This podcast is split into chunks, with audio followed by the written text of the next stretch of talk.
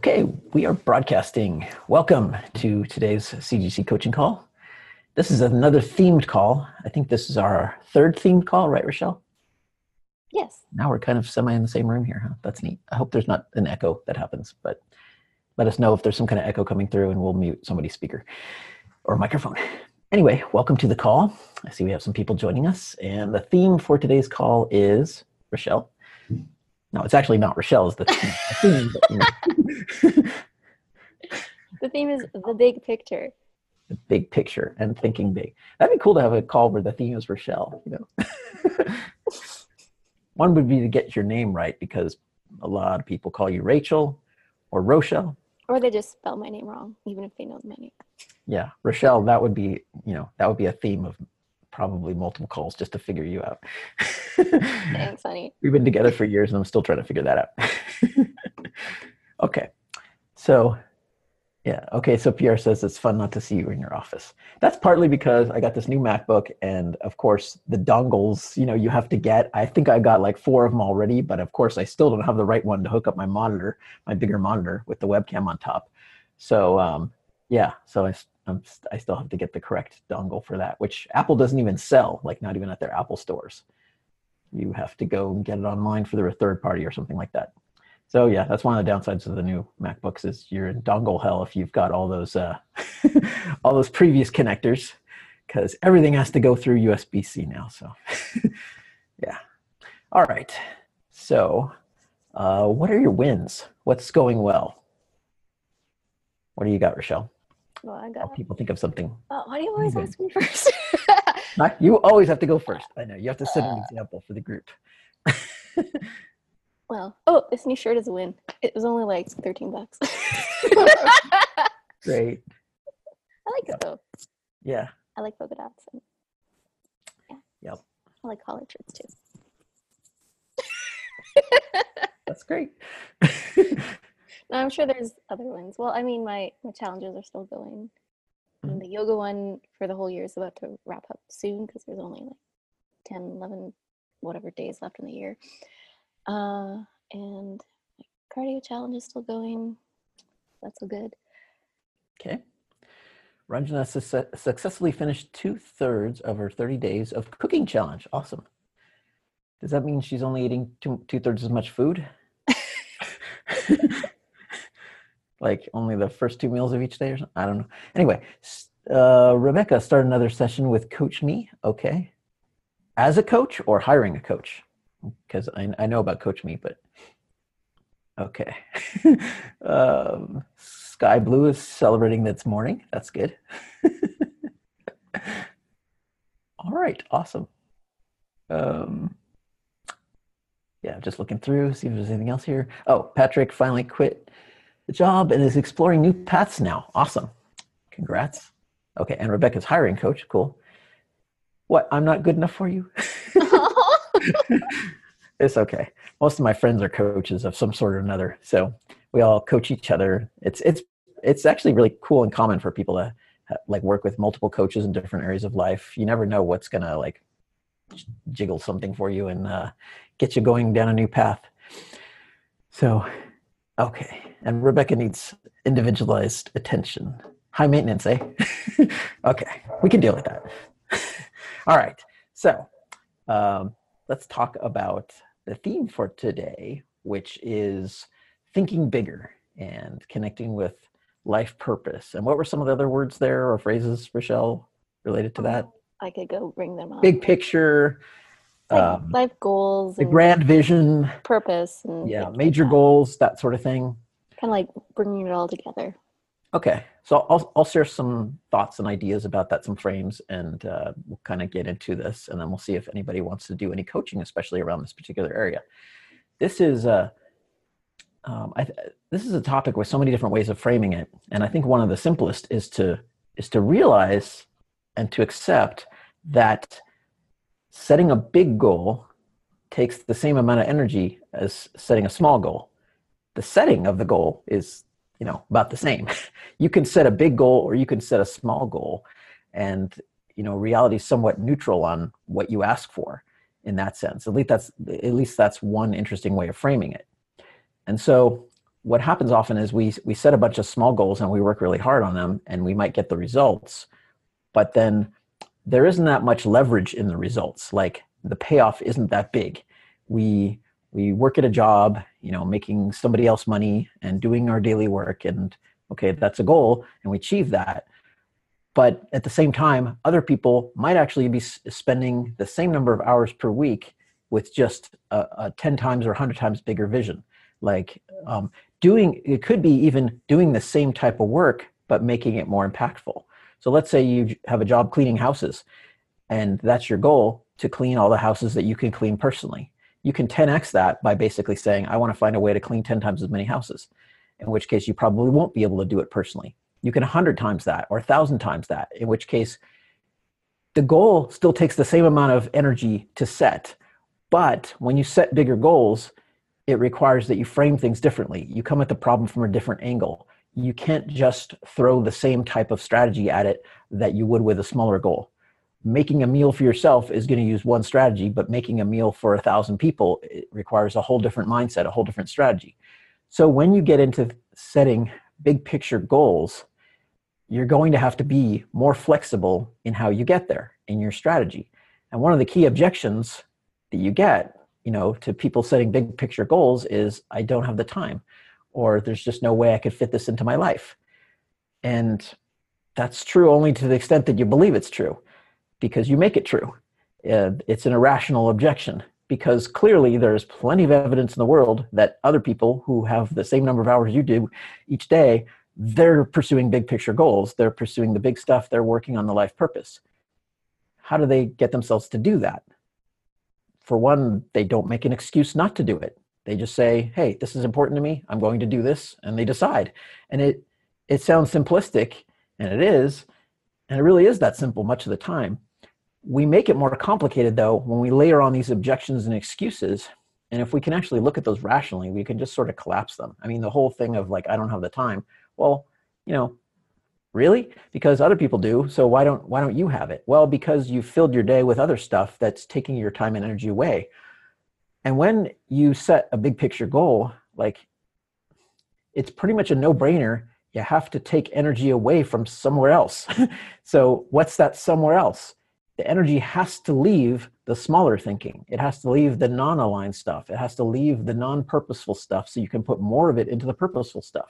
So you could start with the obvious candidates you know pulling energy from from extra television extra entertainment that sort of thing um, you can take you can actually make a huge breakthrough just by taking all the energy and the mental effort you put in defending your excuses and put that into okay i'm just going to stop creating excuses and defending them anymore and i'm just going to actually use that same time and energy to work on the actual goals you can take the thinking about maybe i should be doing something bigger energy and thought and put it into actually doing something bigger. that alone can free up a tremendous amount of time and energy. Like if you if you you know spend a lot of time thinking about doing something different, doing something bigger, how much neural processing power are you spending running yourself in circles? Um, it, you might be surprised to realize just how much that adds up to. And one of the things I've seen um, among friends, since I have a lot of friends that do this big picture thinking, and they really go after bigger goals is uh, they you know they they often work fewer hours than people do when they're working on on on smaller smaller goals like in even in the same industry um, like goals that may just be less impactful. And part of the part of the place of leverage for them is just to keep taking action just to not spend so much time thinking about the shoulds and the maybes and just dive into lots of crazy wild experiments. So with all the experimentation they do they learn they fail they make mistakes but they adjust as they go. And there's you know there's like this idea of um, what if i set that big picture goal what if i pursue my life purpose and it turns out to be a mistake or i'm wrong or reality slams me back um, let me make that easy for you. That's probably what's going to happen. You probably will fail and make mistakes, and reality will slam you back. So your fear is real. like that is almost certainly going to happen. Uh, we see evidence of that in anybody who pursues a big picture goal, an interesting path. You get slammed back. You know, um, people that do the interesting stuff, they go bankrupt. They go through divorces. They, they, they, they lose their stuff. They fail in business. They, um, they get cheated. They get betrayed. Um, so if you can realize that that's probably going to happen and still say yes to it anyway, then you've got, you know, then you've got something there. If you think that that's a reason to quit, like, oh no, somebody was mean to me. Oh no, I lost my money, therefore I must give up. If you think that's the lesson there, that's going to keep you thinking smaller. That's going to keep you stuck where you are. Because that's not that's that's not the lesson. The lesson is not that if you fail you give you give up so easily. The lesson is that if you fail it's training. It's training for your character. It's training for how to do it. It's training to help you figure out the right strategy. And this is why it's so important to if you're going to focus on those big picture goals to do the stuff that matters to you. However you might be thinking and this is a common mistake that you've got to have it really locked in really dialed in in advance that like your clarity about your big picture goal has to be at a level like eight, nine, or 10 um, in order for you to get moving and get taking action. Like you're waiting for the clarity to happen first, as if the universe says, here is your purpose, go forth, you know, and, and you have this mandate from reality that says you now have permission to go pursue your life purpose. And yes, this is it uh, that's probably not going to happen unless you're Moses or something. I mean, it's it's just you know, it doesn't really show up that way. Um, almost always, the the initial start when somebody goes and pursues a big picture goal, a really purposeful path, it's different than what they initially expected. Um, like it turns out differently. It evolves over time. It becomes something else. Now look at Pixar. I mean, Pixar making these um, you know fabulous 3D generated movies. But what did they start out, out as? They started out as um, you know part of of George Lucas's company and basically making um, high end rendering hardware for medical imaging. I think they you know it had m- many purposes, but they were trying to sell it in the medical field. I think initially, and they were not doing so well. And eventually, Steve Jobs buys them and then they're doing this thing on the side where they're making animation shorts, but really they're still trying to sell the hardware. That's their purpose to like really up level the hardware in the you know the rendering hardware and having these high end you know rendering boxes they were selling, and they weren't selling that well. Yet that was their stab at their purpose, their big picture vision for what they were going to do. Where'd they end up? To somewhere totally different. It was related to where they started, but it was a learning process to get there. It was not like you know here's the vision let's go implement it. That's called the you know in software development terms that's called the waterfall model where you basically are at the top of a waterfall you see where the water goes it's just going straight down lands in a pool and all you got to do is just go over the waterfall and flow with gravity into the pool. Like that's your vision where planning out the project is just figuring out where the waterfall is going and all you do is jump. And you know that's that, that's that means like ah, there I am. There's my goal. I just have to jump into it. just go through the steps. You know, you can just take that waterfall essentially and turn it sideways, sideways, and there's your software development schedule. Or for any project, really, just go sideways, and you're there. Um, reality tends not to work like that. not in software development, not in pretty much anywhere else in life, uh, unless it's a really tiny goal. You can get that type of thing. I mean, even with smaller goals, like when I make dinner, it often doesn't turn out as I expect. so, you know, I'll start with one idea and go somewhere else. So by the time I'm done, and yet I can still eat it. That's the thing is like your goals can turn out very differently, and yet you can still experience them. You can still eat them. Um, so, to go after the big picture stuff, you have to be willing to adapt. You have to be willing to co create with life it's not just that you lay out the plans and execute them linearly and then you're done. And in fact, if life did work that work that way, I think it would be pretty boring. It would make the big picture stuff a lot less interesting. What I see in friends who pursue the big picture stuff is that they're much more alive in the day to day because their days are filled with something interesting they get to do, filled with surprises, filled with challenges that force them to do their best. One sign you're not pursuing something all that purposeful for you is, you know, ask yourself, how many days each week do you have to do your best? You know, do you really feel like you are doing your best work? When I have a really interesting project to sink my teeth into, most days of my weeks are like that. Most days I feel like, at least for part of the day, I've got to do my best. I've got to be at my best creative self. Um, I got to have the best heart alignment. You know, whatever it is that brings out the best in you, that's a hint where your purpose can be. And I don't think there's just like one divinely mandated purpose for everyone. I think this is a, a bit of an ex- exploration process, it's a negotiation process. My sense of purpose in life can be fairly simple. I mean, I can, I can often express it as I just want to help people grow, or I want to help people live more consciously. And also, I want to help myself live more consciously. I want to explore what it means to be a conscious being and to really push that far. And the purpose is simple but it's not really an end goal. It doesn't really have crystal clarity. It's more of just a direction. It's it's a thing that adds flavor to life. But when I go back to that and I think about, you know, what would be something purposeful to do next in terms of projects, in terms of action steps, it serves as a guide. You know, it helps me think, okay, is this really something that's going to help me explore my life as a conscious being? Is this something that's going to help me uh, help other people explore their paths as well? But then I think another piece to, to combine with that is that question of what would be your best? What would your best look like? So if you get hung up on the perp- on the idea of thinking big and life purpose, and that seems too amorphous, it's just like this fuzzy blob, and you don't know what to do with it. I think a, a, a more grounded question is just to ask, what would my best look like?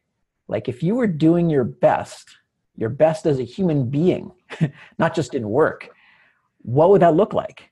that will give you a sense of where your purpose is and if you if you go to uh, work at a job you know ask yourself am i doing my best here right? because you can start with this wherever you are at your job see if you can do your best work and you'll probably find it really changes the flavor of your life. It changes the satisfaction you get. It changes the fulfillment you get.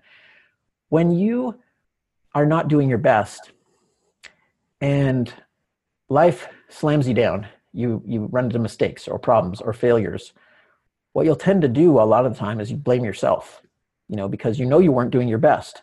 And so you have to have some responsibility for that for that outcome you think well you know maybe i deserve to be fired you maybe even feel like well okay i, I should have been fired so i was just sort of goofing off at work you might feel a bit resentful but you're probably going to have some self blame in there and whenever you fall short of doing your best, like you're not even trying to do your best, you feel less deserving of good things from life. You feel less deserving of support because you know you're holding back.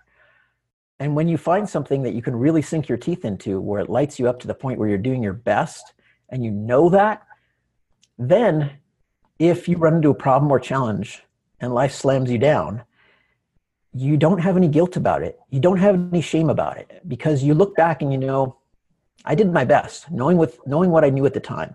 You may look back in retrospect and think there are things you could have done differently, but it would require hindsight that you didn't have at the, at the time you went through that. And as long as you can say you made your best decisions at each choice, each choice point, um, that you know you worked at a level that you felt was really aligned and balanced. You know, however you define your best, and you look back, you're just not going to feel that regret. You're not going to feel that desire to beat yourself up Instead, what you'll do is you'll think, ah, okay, so my best wasn't quite there yet for handling this challenge.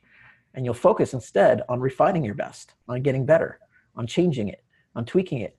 You'll, you'll use that hindsight, but without any shame or guilt mixed in. You'll use it with curiosity. You'll say, okay, here's what I could have, here's what I could have done better if I'd known what I know now. Then um, it's a, it becomes a path of evolution. It becomes a path of cooperation and co creation with life, where you know that life is going to bring you these challenges, and you know that sometimes your best won't be good enough to get the results you want. And you'll be okay with that because whenever that happens, the benefit is that you grow. So either you do your best and you get the result, maybe even a better result than you thought you would, or you get the result you expected, or you get a different result. And no matter what happens, there's a pathway for you to keep growing through that, either enjoying and appreciating the results or enjoying and appreciating the challenge of the growth experience that's put upon you. And it all comes down to being able to do your best and knowing what your best looks like. And I think the life purpose question and the big picture question can actually be slotted under that question of what does your best look like that that actually can be thought of as a subset of that because sometimes you don't even need to have that day-to-day clarity about your purpose to just be doing your best and when you get into your flow of doing your best you tend to feel purposeful just in the moment by moment um, experience. But if you have an answer to that life purpose question and it's not linked with you doing your best then what's the point? You know then actually your life purpose becomes a nagging source of guilt or shame that you're not living up to it that you have this purpose statement floating out there. And it's like one of those corporate mission statements that people write up you know having a multi person team create these things and they stick it in some employee guide and nobody ever lives by it because it doesn't mean anything. It's so watered down it doesn't have meaning. It doesn't show up in drawing out people's best. So if you have a statement of purpose and it doesn't actually help you do your best, I'd say it's probably not that worthwhile to keep it. Change it, get rid of it, or just reframe how you're thinking things and focus more on the doing best aspect than on the on the life purpose aspect. Because when you keep asking that question of what does your best look like, that's how you start up leveling and you start thinking, you know, what's the next what what's a bigger goal? What's a 10x goal? Because if you throw your best into little goals, you'll shred them and you'll find that they're just not that satisfying and that you're capable of more and so that's a simple place to start is like whatever you're whatever you're doing now whatever project you have on your plate whatever work you have on your plate try throwing your best into it. If you can do that great because you'll probably build a lot of momentum in that direction and you'll find that your best really carries you somewhere. It carries you in a more purposeful direction eventually. But if you can't get yourself to throw your best into what's right in front of you right now, the current project, you know, then um, you know the current work, then ask yourself, why not? And and that will be a clue to what your best might look like. What, what do you need? What's different? Is it because you're trying to do solo work and you feel like to really do your best you would want to work with a team? Is it because you're working in the wrong field and to do your best you really want to work on something different? Is it because the work you're doing is too easy for you and you want something more challenging? Or is it because the work is too challenging and too confusing and you want something a little easier? You know, there's there's no right or wrong answer there that's a, a blanket correct solution for everyone. It's a it's a process of discovering what works for you. So see it as an see it as an evolutionary uh, process of discovery.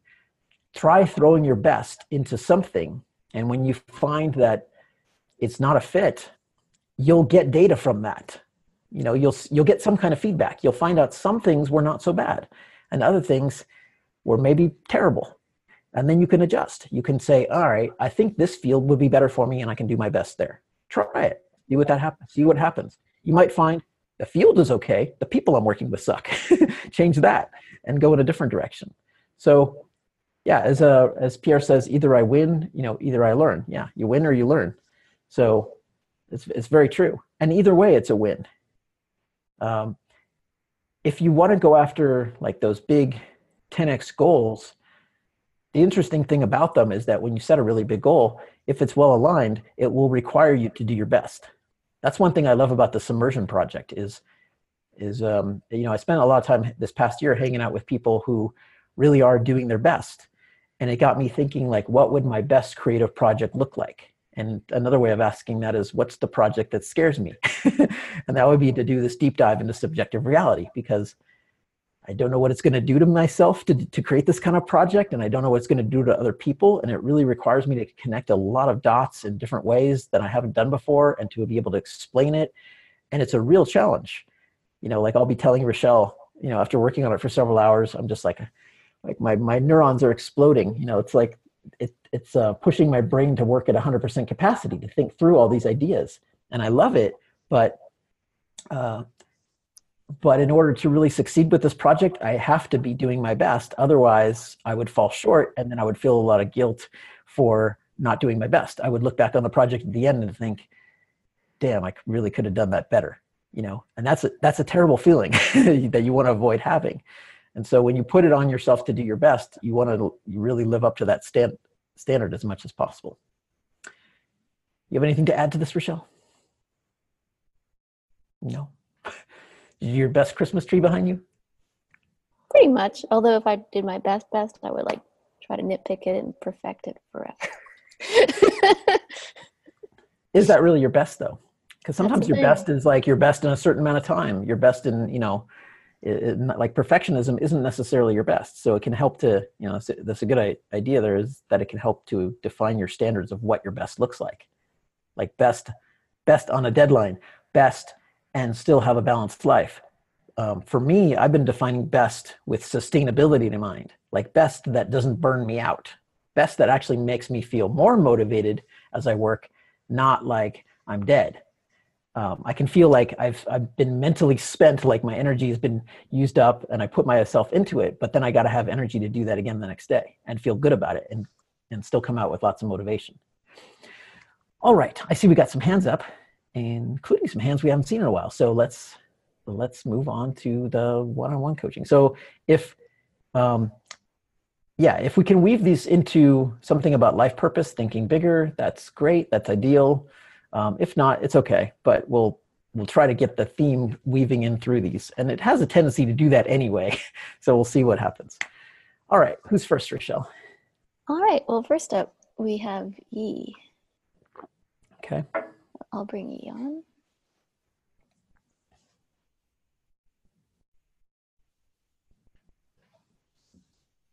bit of a lag. okay. Here we go. I'll just unmute you, Yi. Hey, Yi. Oh, wait. Maybe we both click that at the same time. There we go. hey, how's it going? Oh, good. How are you guys? Great. It's good to see you. Yep. Oh, I would like to say that it was a mistake. I didn't raise my hand for some reason. Um, I don't know why. It's it was on, so I'm sorry. okay. Right. Okay. Do you do you want uh, to after all to uh, ask anything about the big picture? do you want to just go away? um, okay, maybe I'll just add a comment real quick about you know doing your best because I feel like my life is basically um, I don't know piled up with a bunch of regrets.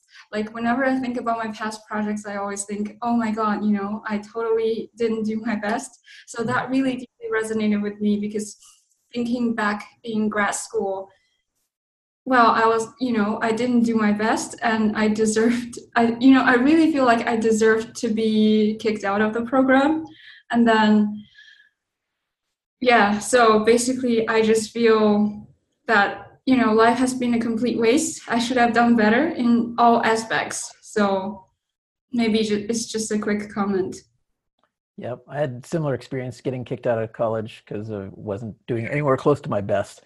I wasn't even doing close to average. so, yeah, and then the big transformation was when I took a year off and then decided to go back to school and ask myself, what would my best look like? And and um, it's it's a process of self understanding. You have to know what what conditions are necessary to make you do your best. And I realized one of the conditions for me is that it had to be an edgy experience in some way I had to feel really challenged. And one of the reasons I didn't do my best the first time is that I didn't feel properly challenged. I didn't find it interesting. I felt like it was actually pretty boring going to class. But when I had the challenge of like, you know, some classes where I was have had to be at school from 9 a.m. to 10 p.m. in one day, and then it became an endurance challenge. It was almost like the same type of challenge that appeals to endurance athletes. It's like, okay, how am I going to do 13 hours of back-to-back classes in one day and still be sane, and do that every week? and uh, you know how am i going to just schedule all this in and and just the sheer craziness of trying to do a massive schedule made it fun and that's where i started feeling this sense of excitement i think that's one of the things that draws out your best is when you have um, when you start getting to know yourself well enough that you can set this challenge on your plate that starts to excite you and it's got to be a very personal thing it may not it be it be could be the kind of thing that everybody else says you're nuts or it's stupid but you're going in a direction that actually feel you feel something you're like this would be really cool you know sometimes that shows up in my life in really freaking weird ways, like like going to Disneyland for 30 days in a row.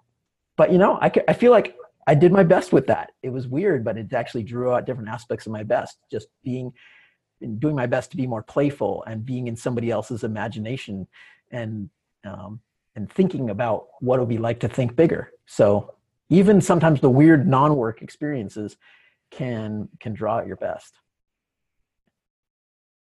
Interesting. That's very interesting because right now I still don't know what requires me to do my best. Thinking back in grad school, well, you know, obviously that was my most recent failure, like the greatest failure I've ever had. Um, I don't know. I felt like okay, so the the problem with me back then was that I was working, quote unquote, working. I mean, like in the office, maybe like 10 to 14 hours a day. And I really hated it. And I procrastinated a lot. I would just like browse random websites and you know play sometimes play like minesweeping or like solitaire like really stupid games and um oh minesweeper yeah I, t- I remember that game. Me too. god. I never really got into it as some people but i knew people who were just masters of that game. It's crazy. Yeah. Yeah and i was also pretty much depressed you know thinking back then. I was um i spent like I could spend like 24 hours straight just playing, you know, minesweeping, like stuff like that. Wow, so, that's insane. right, but that was the only way that that I could bring myself to feel sane. Mm-hmm. So yeah, I, I don't really know what's wrong, like what was wrong with me, like what was wrong with like or you know the, the incompatibility between me and grad school maybe i don't know but i always but the problem is i always think back to that point of time in my life and always feel this tremendous feeling of regret yep. so I, I don't know so I, i'm still trying to learn from that, that experience and maybe maybe it calls me to um, define work or like projects or like time and in a completely different way so. yeah it, it does invite us to be more flexible I mean, I, I, can relate to those feelings as well. You know, going to college, wasting money on it, getting kicked out of school. Um, you know, some of my biggest regrets are about running my computer games business for five years, like five years trying to build something and then just going bankrupt. And it's like, what's the, it's like, you just like, what did I do with those last five years? And you just think, you know, all your projects failed for the most part. Like stuff did, wasn't getting published. so much work. Like imagine spending a couple years trying to create a game that never gets released. Nobody plays it because it's not finished. It never gets finished and yeah you can beat yourself up with a lot of regret for those types of projects uh, but you can also see it as like okay there's a lesson here there's an invitation. And i think the sting of those experiences can help us get a lot more curious about the lesson. And when we can get past beating ourselves up uh, which doesn't actually help us get anywhere then you know it makes us more curious. And we realize there were good reasons why those projects didn't work out. And it wasn't just about us and it's not really about us being being inadequate or not trying hard enough that's the easy way of framing it and that's how we often do. We're often taught that way growing up. You know like you, you get the grade in school and that's a, a, an evaluation of you as a human being. That's how smart you are. Um, when i got good grades in school i was called smart. And when i got bad grades in school it's like well you're not as smart then. You're not as smart as you thought you were. But I think that's a terrible way of framing it. Um, and I learned later in life that you can actually think of the grade as being the teacher's grade for how good a teacher they are. And so if the teach if the if you got a C, it's because you had a lousy teacher. and if you got an A, it's because you had a great teacher. And I thought, wow, that's a that's a fascinating way of framing it. And that's probably not as fair either. But really, you know, it's the compatibility between you and the goal, between you and the environment. And hmm. it, I've been often fascinated to to to understand what I need to be at my best, which was you know like not where I started on the on this journey. Um, for one, I need uh, you know I'm at my best when I have a lot of social energy flowing through me. When there's like a lot of people involved in the work I do.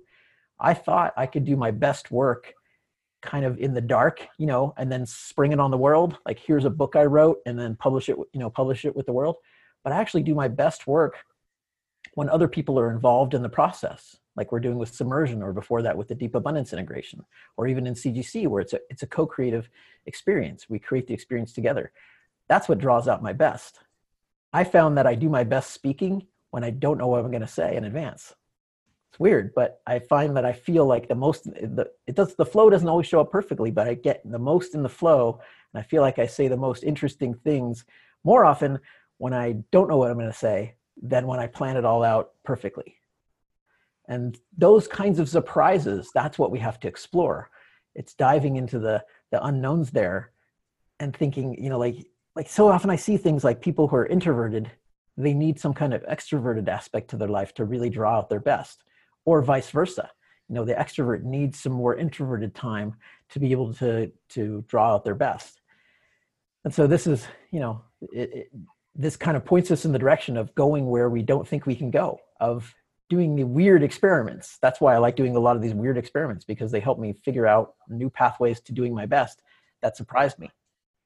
You know, stuff stuff I enjoyed and also just hanging out with other people who do weird things. you know, just having unusual lifestyles and uh, and then it, I pick up ideas that they, I can test there.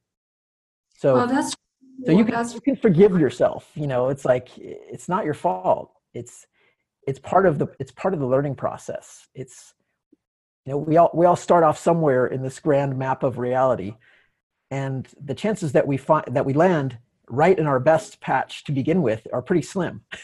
We're probably going to land in some distant area, and we have to find our way there over time. So it's a, it's a bit of a journey to get there. And we you know i think it's healthy to have a lot of self-forgiveness. We can let those negative experiences sting a bit but we don't want to stay there. We want to say okay you know my place of finding my best is out there somewhere. Right. There is a lot of stored energy if i just you know keep feeling the regret the guilt the shame you know and all the negativity. And also like i really appreciate it when you say like you have to do like some experimentation because in my family in my culture we always believe that if if you're not working at your best if you're not producing your best work that's probably because you're not working hard enough. So when i was really depressed in grad school my family my friends they were always telling me you're not working hard enough but the thing is like i was in the office 10 plus hours a day i just couldn't push myself like to do the work like I spend a lot of time in procrastination, and uh, I always, obviously, you know, I was blaming myself for wasting so much time and energy at the same time. So it was, it was a horrible place to be in. Mm-hmm. Like the the blame was always there, like the guilt. I knew I was not doing my best work. I knew I was procrastinating, but I just couldn't bring myself to correct my behavior. Like, and everyone was telling me, "Well, that's because you're not working hard enough." and that was really but couldn't you see it it meant you had an un, unimaginative boss who lacked empathy lacked understanding lacked leadership lacked you know lacked the ability to assign interesting tasks i mean there it could be like the organization you worked for was not you know not well aligned there's so many ways where you can put the blame on someone else other than you and that's a place you don't want to get stuck either, blaming others all the time. But it can sometimes be healthy to just look at it from that perspective. Like, how could you frame this as I actually had a terrible boss? My boss absolutely sucked at motivating me.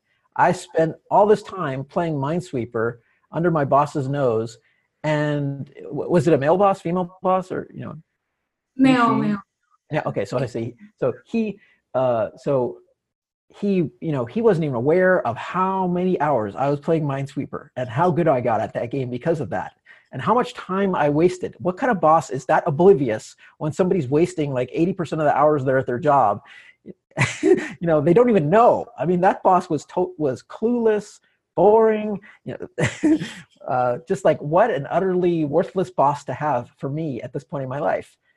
Um, you know i could have had just about any boss out there which would have been way better. And then you could even ask yourself what who who would have been a better boss you know than that boss? And you and you can even come up with some you know weird person like okay say like um somebody who you know would be a a strange boss like maybe there's uh, somebody in the chat channel can suggest like a movie star or something what would be an interesting boss to have how about jim carrey maybe you know like what if jim carrey was your boss like how would jim carrey give you assignments and how would jim carrey react when he saw you playing minesweeper all the time and you know, ima- imagine that. Um, or uh, Ron Swanson. Who's Ron Swanson? Does that name ring a bell? you know who Ron Swanson is, Rochelle? Um, I don't know. Is that from Office Space? No, Par- Parks oh, and Rec. Parks and Rec. Okay. I've never seen that show, so I can't I quite know that. Or um, or yeah, Michael Scott from The Office, maybe. World's world's greatest boss, right? but you know, if you just imagine like how things could be different with a different boss, that alone can help you get moving in a new, new direction.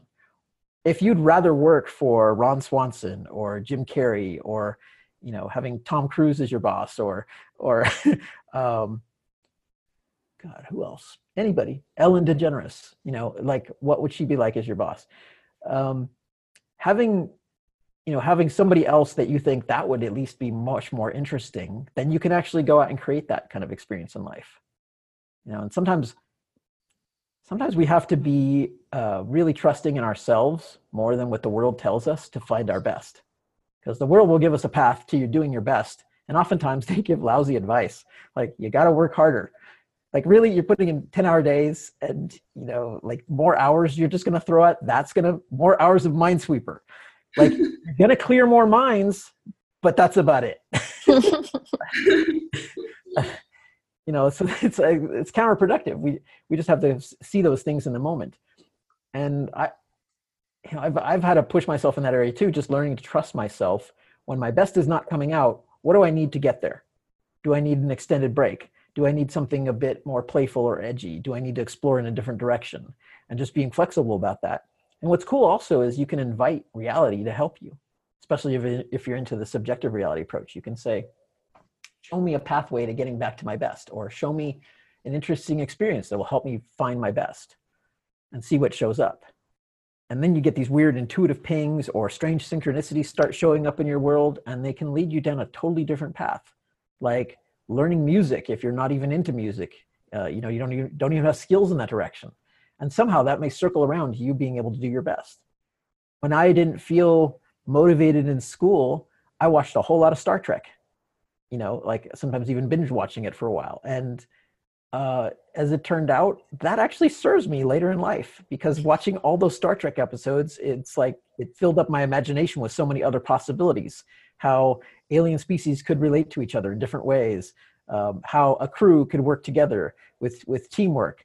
And it especially gave me the model of how to have a fun life without worrying about money. You know how to explore the galaxy how to be an explorer and have all your bills paid you know because you don't focus on the bills you focus on the exploration. You find a way to do it so that reality basically pays your bills for you and then you you get to explore. So that's a model i learned from binge watching star trek. I mean like just watching tv it sounds useless it sounds like a waste of time but if the most motivating thing in your life is to binge watch game of thrones go for it you know like go give yourself permission to do that because you'll find after you do that for a while it eventually either leads somewhere interesting or it starts to feel lazy and then you find something else that seems a bit more interesting. It helps it helps you clear out the the pressure. You know so you can start thinking more creatively yourself. And there's you know there have been so many examples of people that have followed a path like that and they end up doing something that is really meaningful and purposeful in their lives. You know many astronauts for instance credit their interest in the space program to something like star trek? A lot. You know they because they grew up watching star trek that's what made them want to um, become astronauts. So don't discount the lazy path. You know for all we know someday you could be an expert at removing mines and it could be because of all that early experience playing minesweeper you know it's you never know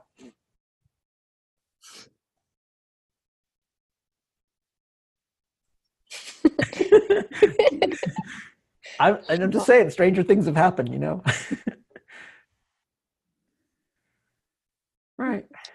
Well, I hope this helps in some way. Yeah. Yes. Thank you. Awesome. Okay. Sure. Thanks, E. Thank you. Even though you weren't planning to raise your hand, sometimes the universe does it for you. yep. All right, Rochelle. Alrighty. Who's, who are we talking to next? Who's next? Uh, next, we have Jennifer. Although, I, before I bring Jennifer on, I just wanted to ask a really quick question related to what we were talking about. Mhm. Um, how would you differentiate between, say, doing your best Mhm. versus being your best? I think the the being comes from the doing. Like when you're uh, when you're doing your best, it's it sort of sculpts your character into a person who a person who does their best, and that's where you feel like you're being your best, being your best self. There's more to it than that though, because it weaves in things like ethical decisions and character decisions. It's not just about taking a lot of action. So the being your best is also balanced out by those times of reflection where you think back on what you did and you think about you know what direction do i want to do you know, do next? Where do i want to take my life? What kind of person do i want to be? So there's that bit of reflection sewn into that. It definitely connects with doing your best but it also adds in some introspection some thought some conscious decision making there too. Cool. Okay, I'll bring Jennifer on now. Okay. Dimitri has an apple next to his name. That's cute Hi, Jennifer. Um, Hey, hi, um, hi, Steve. Hi, Rochelle. Um, it's so exciting to um, to meet you. good talking to you Uh, so um, my question is: so Steve talked before about like the kind of the waterfall model of goals, and then for big picture goals, how that's like they tend to be more fuzzy and go like less as you um, as you expected. And I think that has also been um, somewhat like to some extent my experience. Like starting from last year, I tried to set more kind of like more fuzzy goals and more um, i guess you could say more big picture goals. And um, i find it hard there to kind of determine like hmm, am i actually moving towards my goal or um, like where am i kind, of right now? So i was wondering if um, you could talk a little bit more about that. Okay, well, if you want to have that sense of progress, then sometimes it helps to take that big picture goal and break it down into uh, a project or a series of projects or even some kind of um, strategic direction. Like, uh, as an example, one of my big picture goals was to change my business model uh, away from generating most of my income from like affiliate programs and mentioning other people's products, you know, recommending stuff, reviewing things on my website, because I feel like I can never I can never really have the perfect alignment that I would love to see with recommending somebody else's products and how they sell it, how they market it, how they serve their customers. There's always a little bit of tension there, a bit of misalignment. And so there was a purpose-based reason for doing this. And I also feel like it improves my relationship with my audience if I can come up with a more aligned way of generating income. And then another aspect to that is wanting to scale my business. I've I've done things unusually in my field in that I've scaled things up uh, in terms of impact and reach with my free content, but I haven't scaled up the internal side, like with a team, so we can do more internally. So that always limits how much I can go. I can keep cranking out, you know, like new articles, blog posts, keep them uncopyrighted, you know, reach a lot of people around the world with that. But I can only do projects of a certain size and scope with a really small team like me and Rochelle. so there's, there's there's only so far you can go with that. So there's there's that purpose-based reason of wanting to have more impact in the world and also being able to do bigger and more interesting personal growth projects like supporting these deep dives and even making them bigger and more interesting as we go. Uh, and and so there's you know there's the practical aspect of shifting the business model. Um, there's the uh, you know kind of the heart-based aspect of wanting to serve people in a bigger way. You know, an article can only be so transformational, but you do a deep dive experience with other people, it can really take you um, further along your path. But having that as like the big vision is not enough, of course, because you can really get caught up in not make not having that sense of progress, as you noted. So then what I do is I break it down into um, individual projects. Like, what's a project that would move things forward? Well, one is to do a launch. You know, create create an original product, do a launch, and then um, uh, turn it into an evergreen stream of income. And then basically, if that works, repeat it and basically keep creating and launching my own projects creatively in areas that require me to do my best that serve my audience. And if I do that for, uh, you know, like even just a year, um, say like three of those types of projects in one year, then what happens is I've got three new income streams. Some might be better than others, you know, but uh, they're all permanently selling on my website, and that's that allows me to displace having to uh, support my income by doing other types of things that aren't as aligned. And so it's like I can see the sense of progress because every time I release one of those projects, it it uh, it moves me forward. It basically starts generating more income in a heart aligned way And that allows me to transition away from other models that don't feel quite as aligned. One time those old models felt aligned, but now I feel like my standards are higher and I want to do things differently. And, and that's working really well. Um, you know, it, it, like submersion especially, it's, it's going great. So like this was already a six figure month. So it's like hard to, you know, it's, it's like hard to see that there's a problem here. It's just like continuing to work. And as I do more of these, that's great. And what excites me about that is that then I can start creating more progress with like hiring team members and building this out. And the big picture is just to really serve the heck out of people who are passionate about personal growth and who don't want to just read books on it or go to a workshop. They want to do like, you know, interesting, deep experiences, like really go into a lot of depth and come out of, you know, go through a tunnel essentially and come out of it a changed person. So that uh, that's the big picture purpose but it has to be broken down into smaller chunks that can be implemented, released, tested, you know, see that sense of progress. So when you when you see the big picture, you know, for like one of your goals, what's you know, what's a, what would be a sign of progress? And you know, I like to I like to use um, Stephen Covey's uh, uh, mantra begin with the end in mind which he writes about in this, uh, the seven habits of highly effective people. A, a, common phrase been around for a long time but what's the end look like? Like if i if so i could ask if i did have that business that was serving people the way i really wanted it to what would it look like? And i can think about okay i'd have these types of team members and we'd be doing these types of creative projects. And i could just ask a simple question like what would my website look like and i can say what's not there and what is there. Now i don't know all the details but i can say we'll have products and courses selling and people will be going through those things every day and we'll have you know new stuff in development that's exciting and interesting. And it won't just be me working on them it'll be like a team like maybe a production crew. We'll be doing like video and audio and you know who knows maybe some virtual reality stuff and maybe blending in live events. There'll be like more multimedia experiences where like a deep dive might include pre-recorded stuff live components coaching um, going to a live event connecting with people in person social elements i mean there's so there's such a huge basket of things to to draw from there all those details can be decided later. None of that, none of that's critical to, de, you, you, know, none of that has to be decided in advance. It's just more like the big picture is there's this section on the website with courses. that's all I need to know right now. And so then it pulls me back to the present and I'm like, all right, well, then what would make some progress? Have one course, then have another, then have another, you know. Is, is there a way to apply that model to your own goals? Um, yeah, I think it helps a lot what you mentioned with um, just thinking about how I can how I can break things down, and then I'm working on the small ones. Um, so for my goals, I've um, so I'm trying more towards moving um, to goals where I think like um, like who who do I want to become? Like kind of more like um, char- um character shaping goals, if that makes sense. Like for example, one thing is like um, improve kind of my speaking, not just like public speaking, but just like speaking communication um, in general.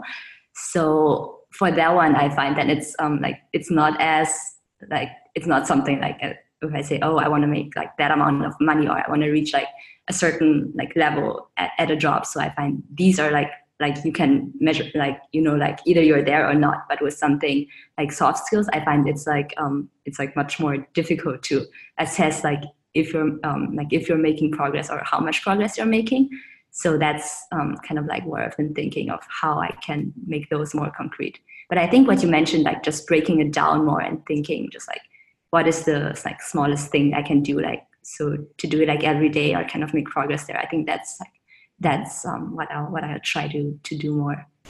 Well, let me let me share a way of applying that to what you're working on because this works for character building and skill building too. Uh, and so, like as an example, when I was uh, in Toastmasters, one of my goals was to improve my speaking skills, but you know, and feel more comfortable and confident doing it.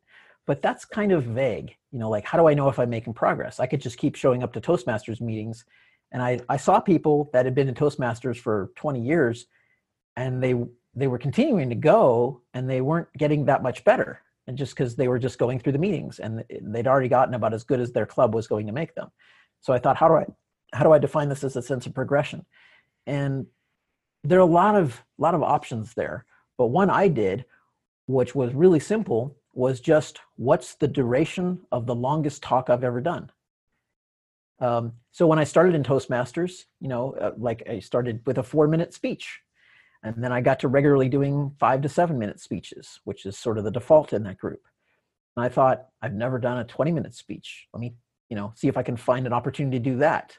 So then eventually I do a 20 minute speech. I have to do it in a different club, but I'm able to do it. And then it was like a 45 minute speech. Then a 90 minute presentation. And I, I, and I also, as I was doing this, I was thinking, what are some things I've never done? I've never done a speech contest, so I'll do a speech contest. And then I did more than one, and I won some of them. And then I did uh, like humor speaking. You know, like that was one of the speech contests I did was a humor speech, and I had never really done a humor speech before. So then I checked that off. And through Toastmasters, I learned there's this menu of possibilities there. Um, I, you know, speaking every time I did something different, it was like speaking in different clubs, speaking on a new topic, doing a storytelling speech when I'd never done a storytelling speech, doing something that felt edgy to share in my speaking. Um, every time it was just like a, a new opportunity presented to me, I was like, let me check off that box as something I've never done before. A couple years into it, I got invited to join a comedy improv troupe that a friend of mine ran and check that off. You know, so I did that for three months. I'm like, okay, now I've done that and then it's like, okay, I want to do an all day workshop. I just did it for free for the Las Vegas chapter of the National Speakers Association and did that. Check that off. Then I got invited to do another one of those for the Los Angeles chapter. Went to their event, did that, check that off. Now, another way to do that is like the size of the audience. You know, have you ever spoken to an audience of 100 people, 200 people, 500 people, 1,000 people, and so on? Uh, one friend of mine just did an audience of 5,400 people in, uh, in Brazil and he's doing that regularly now. And now he's working on like i don't know 7000 9000 people next trying to get that goal. So that's another way to measure it. But it really helps if you have um, some way of measuring and it doesn't have to be a totally linear path. But what you might want to do is think of it like a menu. What's all the stuff you've never done in speaking? And see if you can gradually check those things off. And you you can just look for opportunities. When you see an opportunity to check one off, even if it's not the next one you think you might work on, but the opportunity rises, you might want to go for it. And and my ultimate goal, my ultimate goal when I started was to be able to do my own three-day workshop. And I got there, I started in Toastmasters in 2004, and I did that first workshop in 2009. So it was a five-year journey to get there. And then when I checked that off, I didn't want to stop. I was like, what else is possible? And I thought, you know, going and doing a four day workshop, a five day workshop, that's not going to add anything meaningful to it because I'm like, just adding more days is not going to give me a bigger sense of accomplishment. It might just make me more tired. uh, but I thought, now I want to be able to do speaking with less preparation, like do an hour long talk, but not have it prepared in advance, feeling like I'm more. I, I want to go from just being like a comfortable, confident speaker to like getting to the point where I feel like I'm a Jedi speaker. You know, where just throw me into a situation and put me on a stage and I didn't even know I was going to speak in advance. Just put me on the stage, and I'll I'll be able to do it. And then getting the standard to be able to do that without fear. And then eventually, um, like six more years after I did that first three day workshop, I got to the point of doing the Conscious Heart workshop in 2015, where I did a three day workshop um, in Las Vegas off the cuff with no preparation, no content prepared in advance, co creating it with the audience. And that for me was like the ultimate evolution of that path from like 2004 to 2015 so 11 year journey to get to that point. And now in terms of pushing the edginess of the speaking um, there's there's i'm just not seeing any more interesting evolution on the path of trying to overcome fear. That's just kind of gone now. Um, sometimes in certain situations i might be able to bring it up but it's just not a big deal. And and being able to speak off the cuff comfortably got that down. So now what? It's like, where do I take this? And so now to get that edginess, that path of growth again, that path of character sculpting, I have to, it's not about developing the speaking skills. Now it's about going into the interesting topics. And, and I'd say in between those two, you know, was like after I, like from say 2015 to 2000 to this year, there was a period also of exploring with different media, like getting into video and trying to get and getting into doing these live coaching calls. So there's that, but those were actually pretty easy to check off relative to all the other stuff that was done before. So sometimes new goals that you hadn't even thought about before, they become accessible. Um, just like sometimes you can be majoring in something in school and you realize, oh, if I just take these two more classes, I'll get a minor in this other subject as well. And you you weren't even thinking about getting a minor in that subject, but you realize when you're close to graduation, if I just tweak my schedule a little bit, I'll automatically pick up this minor that's related to your major field. Like that's really easy to do with related topics like engineering and mathematics or you know computer science and mathematics because you're probably going to have a lot of overlap in the classes and so you might be able to pick up a minor for two more and and it's it's much the same with a path of growth through life like you know i wasn't planning to do comedy improv when i first started out but the opportunity arose and i was like okay i can check that box off for gaining the experience. And then when you have this huge uh, you know pathway of experiences that you've been through in your past you can start leveraging that in interesting ways. And that becomes really cool because then you can you can access goals that were previously out of reach.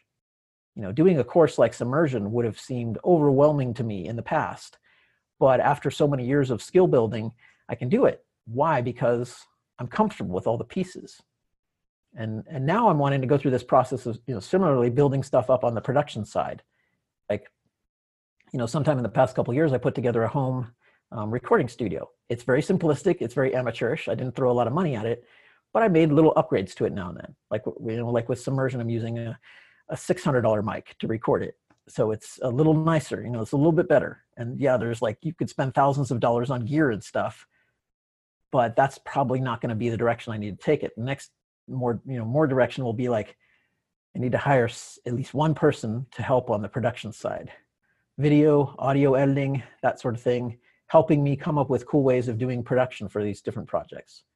Like maybe bringing more of a, like a small um, video audio studio kind of experience to it, just so we can make them more interesting. So not everything we do is like a talking head video. Um, I think that would be fun too. But I have no experience in that pathway at all. You know, it's like going to be a whole different exploration. And I don't even know exactly where to begin but you start small you know like the next step might be can we do a video that incorporates some b-roll whether I, you know, so not just me, but like we have some other scenery put in somewhere, something to make it interesting that actually um, people like. Uh, that's that's you know, there's a whole new level of challenge. So then you think like, okay, now it's like practically going through film school or somebody else, ha- you know, working with somebody else. Most likely for me, that's more in the the team building direction. Uh, I don't think I want to take all that on myself. Um, but some small pieces of it can be cool, like getting into audio editing. Um, or just like Rochelle and me, uh, we worked together to put intro and outro music on the submersion tracks. So we just just on the last three, we added the outro music. I started with the intro music, which is something I'd never done before. So Rochelle found the music online. We edited it, we put it in, we were kind of experimenting with it. We're like, does this sound good? How's that sound? And like, you know, we just go with it. And it actually, I, I think, came out pretty good, even though it was just the two of us doing it. There was no like audio tech or anything helping us. Um, and it cost us a whopping $21 for the music license. So, you know, you take that little baby step, you take that small step, but now we know how to do it. And if we were going to do another audio program, it would take us probably, you know, one fifth or one tenth as long as it takes to do it the first time because it's like we've incorporated that skill set. That, that's one of the fun things about breaking down your goals is you just keep acquiring all these interesting skills along the way.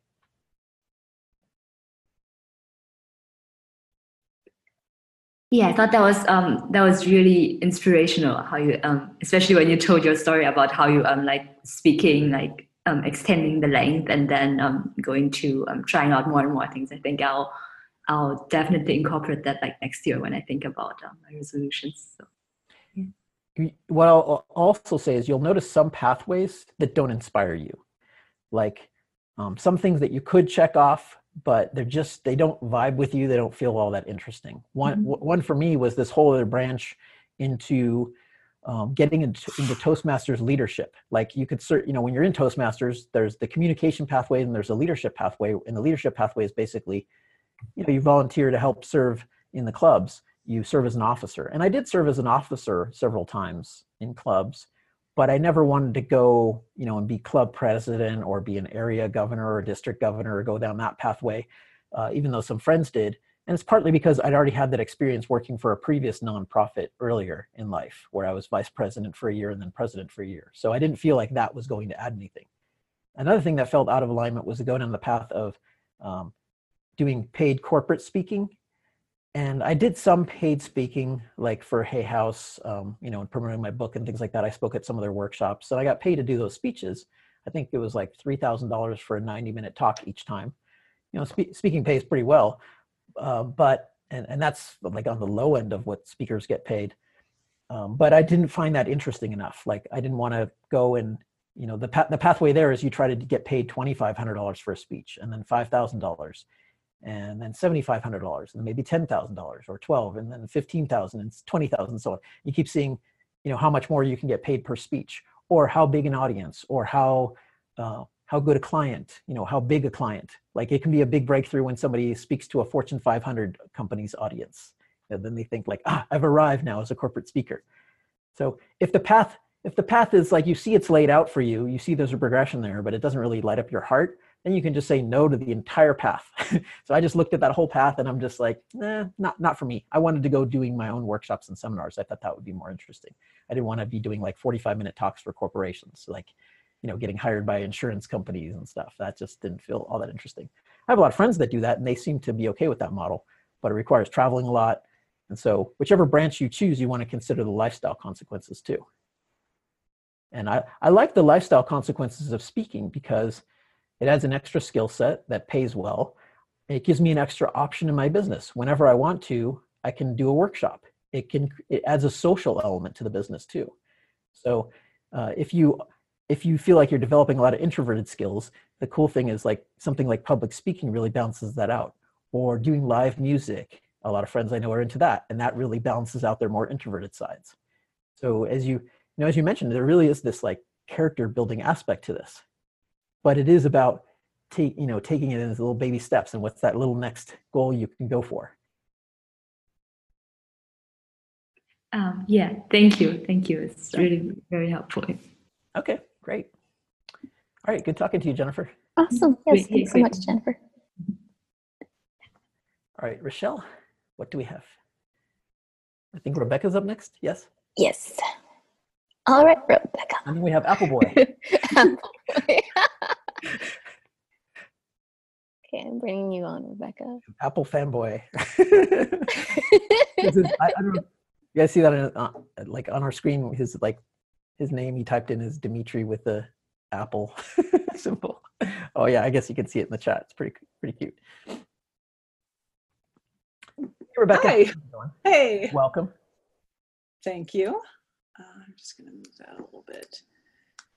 So, yeah, Is that asking it is given behind me behind you on the shelf? I don't know. I'm trying to go through my books. I have to. I like- have to sort them. I have a bookcase overflow problem. Okay. There's a Um, lot there. so how can we um, today? well, I think for me, my problem has always been trying to focus so much on the big picture without much clarity about it. Mhm. And I get stuck in the little stuff. And there's part of me that really feels like, well, I have to get my little stuff down because how am I ever going to get any big stuff done if I can't get stupid little stuff done and I just stay stuck in little stuff, really is. And it's not a great cycle because, yeah, I, uh, this has been tough for me this year for various other reasons, but it really feels like I have to, stupid as it sounds, focus on my own mental health to get like real measurable progress in my life. Mm-hmm. I I like I hear Brian Tracy's voice in my head because I listened to his "How to Master Your Time" audio program so many times when I was growing up. And it's like he talks about little stuff. He says, Mhm. "Never start with the little stuff because little stuff multiplies."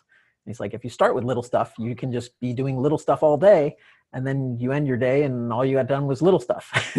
and he's right. Um, what I found is a, is a is a good way around that is I start asking myself, what would I work on if all the little stuff was done? Then what would I do? And oftentimes I find that I'm drowning in little stuff because I'm kind of protecting myself. I don't know if that's the case for you, but it's that there's something kind of scarier that I don't want to deal with, or I'm having some resistance to that, and I've got a bit of an objection. And a lot of little stuff, you know, like mentally, we know how to deal with it. Like it could be delegated or it could be deleted. It could just not be done. And another thing is like if you put it off for a while, probably not that much of a negative nature happens. It's just like the little stuff doesn't get done. I have a pile of little stuff that people are nagging me about doing, uh, including my ex-wife. and and i'm just i'm just like you know what i got this big picture project on my plate and when you have that big picture project on your plate and it's going forward and you're really enjoying the flow it really changes your perspective on the little stuff because you see the little stuff as even littler. And you you're just like okay that's just going to go to voicemail right now. You know i'm not going to answer that phone call because i know it's going to be a nag about something little. Uh, but then when you get the big stuff in place and you have like the satisfaction of like people saying a really heartfelt thank you and appreciation and gratitude coming in it really changes the perspective and i think the real key that people miss when they get drowning in little stuff is they're missing out on this huge flow of appreciation in their lives. Like what you miss from drowning in little stuff which you know if you can really get this it helps make it a little bit more real and helps it sink in more is that you miss every day people thanking you for what you're doing. Like really thanking you really saying i really appreciate you for doing this. And when you get in touch with that and you look you look at the little stuff and you look at the big stuff and you're like here's all the gratitude and appreciation and helping people and you know the connection and the love and here's a bill. And just like and you're like eh, shove that in a drawer. Here's a here's a letter that starts with red lighting or, or here's a letter i got in the mail that has this like bold red font start at the top or on the outside of the envelope. I'm like eh shove that in a drawer let's go back over here to where all the juicy stuff is the gratitude the appreciation the flow the meaningful work, that sense of satisfaction. And there's been so many stories about people doing that that I've you know I read people's bios. Like Bill Gates was always having problems, you know, in the early days of Microsoft, just paying his credit card bills. You would think, how long does it take to pay a credit card bill, especially when you're making money? And he wouldn't even do it. He would just like not pay them, and they would just pile up. And then some assistant would come in and be like, "What's this pile of stuff?" and uh, eventually, of course, that led to a path of him finding people to take care of that stuff for him. Uh, and and it's uh, it, you know it it um, when you get it when you get locked into that appreciation gratitude, it changes the way you frame the little stuff. But I understand it's hard to get there until that's showing up. But I just want to share that because that I think is what um, what really helps to lock it in long term long term is is that ability to let the little stuff pile up there are tactics you can use too, but um, you know, a common example I see in uh, I, I don't remember who originated this model, but I see it in public speaking now and then. So I'll just describe the visual. You can probably find a video of this online. But somebody has like three buckets, and there's a bucket of sand, there's a bucket of small rocks, and there's a bucket of big rocks. And then, oh, I think they also have water too. And they're like, you have to, so you have four buckets actually. Sand, small rocks, big rocks, water. And then they have a jar or something. And they said you got to put all the stuff and make it fit in the jar. How are you going to do that? And you know people might try it and they fail because they can't get everything to fit. And the solution is you have to put the big rocks in first then the next then the smaller rocks then the sand and then you pour in the water. And basically you know the water and the sand that's the small stuff and then the you know the small rocks that's like your medium sized things and the big rocks are, are the big most important things so the analogy there is that you have to put the big rocks into your schedule first. Um, Stephen Covey calls it first things first. And if you don't, they never get in because you can't fit them between the gaps in the little stuff. Because the big stuff often takes like four hours of sitting down and focusing. Um, it's not the kind of thing where, oh, I have 20 minutes now. Let me work on some big stuff. You know, that's that's barely going to get you get you into it. And so what happens when you start putting in the big rocks first and you're just like, I'm just going to spend four hours on doing this really big thing and nothing else is going to get in my way. Um, and you turn off notifications, you know, you put everything in do not disturb mode and you work on that. And then you find the little stuff is piled up. But it'll change your perspective afterwards because if you keep doing that and the big stuff, you know, gets done, uh, the little things, when you look at them, they won't seem the same anymore. They'll seem more trivial. You'll you'll let them go. You'll find ways to delegate them. You'll put them off even more. You'll basically practice creative procrastination. And you'll simply deal with the consequences of not letting them get done. I remember um, tim ferriss even mentioning you know an article or one of his books or something about just letting a lot of little stuff break on purpose like just letting it go letting it not work and because the consequences don't really matter that much No, that's yeah. I think part of my problem is that the big stuff are fuzzy rocks. Mm. I can't, you know, it's hard to even figure out what that even what that even looks like for me. And I, um, but I mm. agree, like because it's because I get sucked in the, the little stuff, then it never comes to formation. It just just Yeah. doesn't. Let me add another piece to this too that I think will be really helpful. And this was also a huge breakthrough piece for me is that I think it's often a mistake for many people to try to figure out the big rocks on your own. And it seems like, especially when we're first starting out in an interesting direction, that we have to figure out the big rocks and put them in place and work on them in private. It's our own personal project, you know? And I think that's a mistake so much of the time. So many times that I've done that, I've succumbed to the exact same problem you described, where I get sucked into little stuff. And the reason I think is the big rocks require too much energy and too much focus. And I don't, and and no matter how I try to set up my accountability systems, they always fall short. I can't summon enough strength and motivation in my character to be able to work on those kinds of things alone in private. And so the key that really unlocked things was to approach it co-creatively, was to get other people involved early, like immediately in those big rocks. And it's not really for accountability. It's more for caring.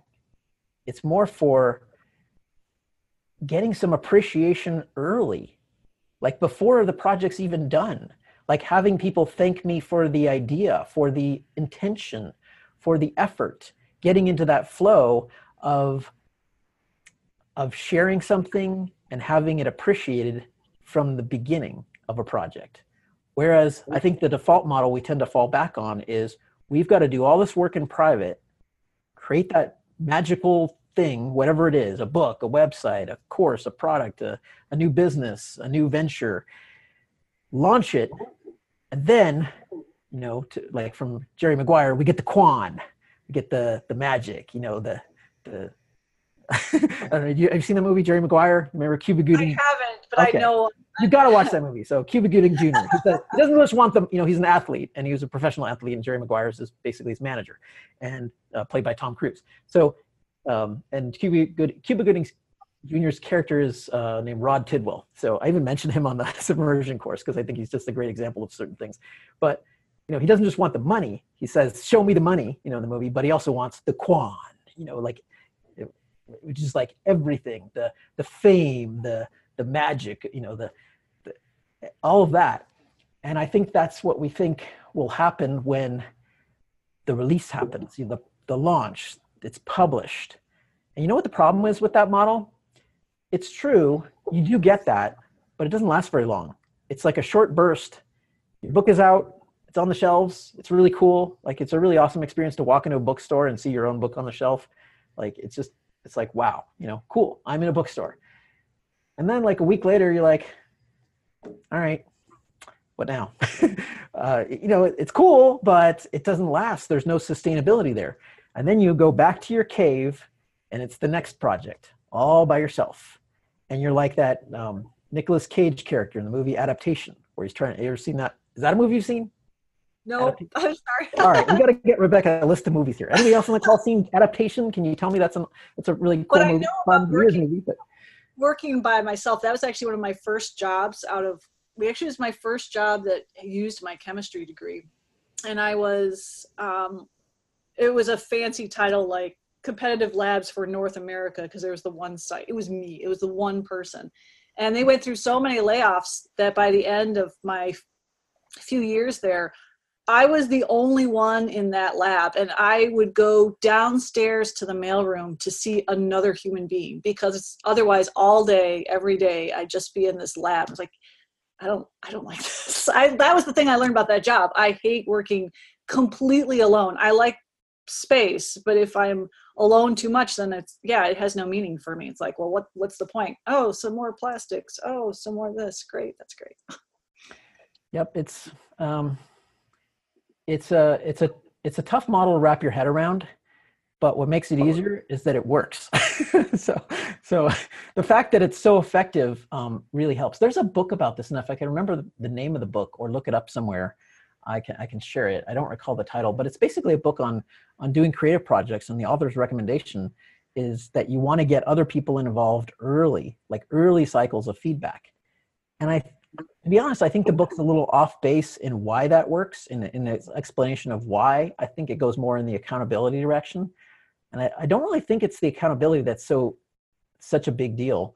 I think it's more the connection, the feeling like you have a team working with you. And that's that's what really shifted my model of teamwork is when I started thinking of projects more co-creatively instead of something I have to figure out all on my own in a vacuum and start floating ideas early with people in my audience just through my email list or my blog and saying, hey, what do you think about this idea? And then it tells me immediately, is there traction? Is there interest? And once I see interest, it's really inspiring. It gets the flow going. People give me ideas back. And that's how I'm able to like float an idea and be launching it like just a matter of weeks later, um, maybe longer depending on the size of the project. But I can just float the idea out there and say, what do you guys think of this?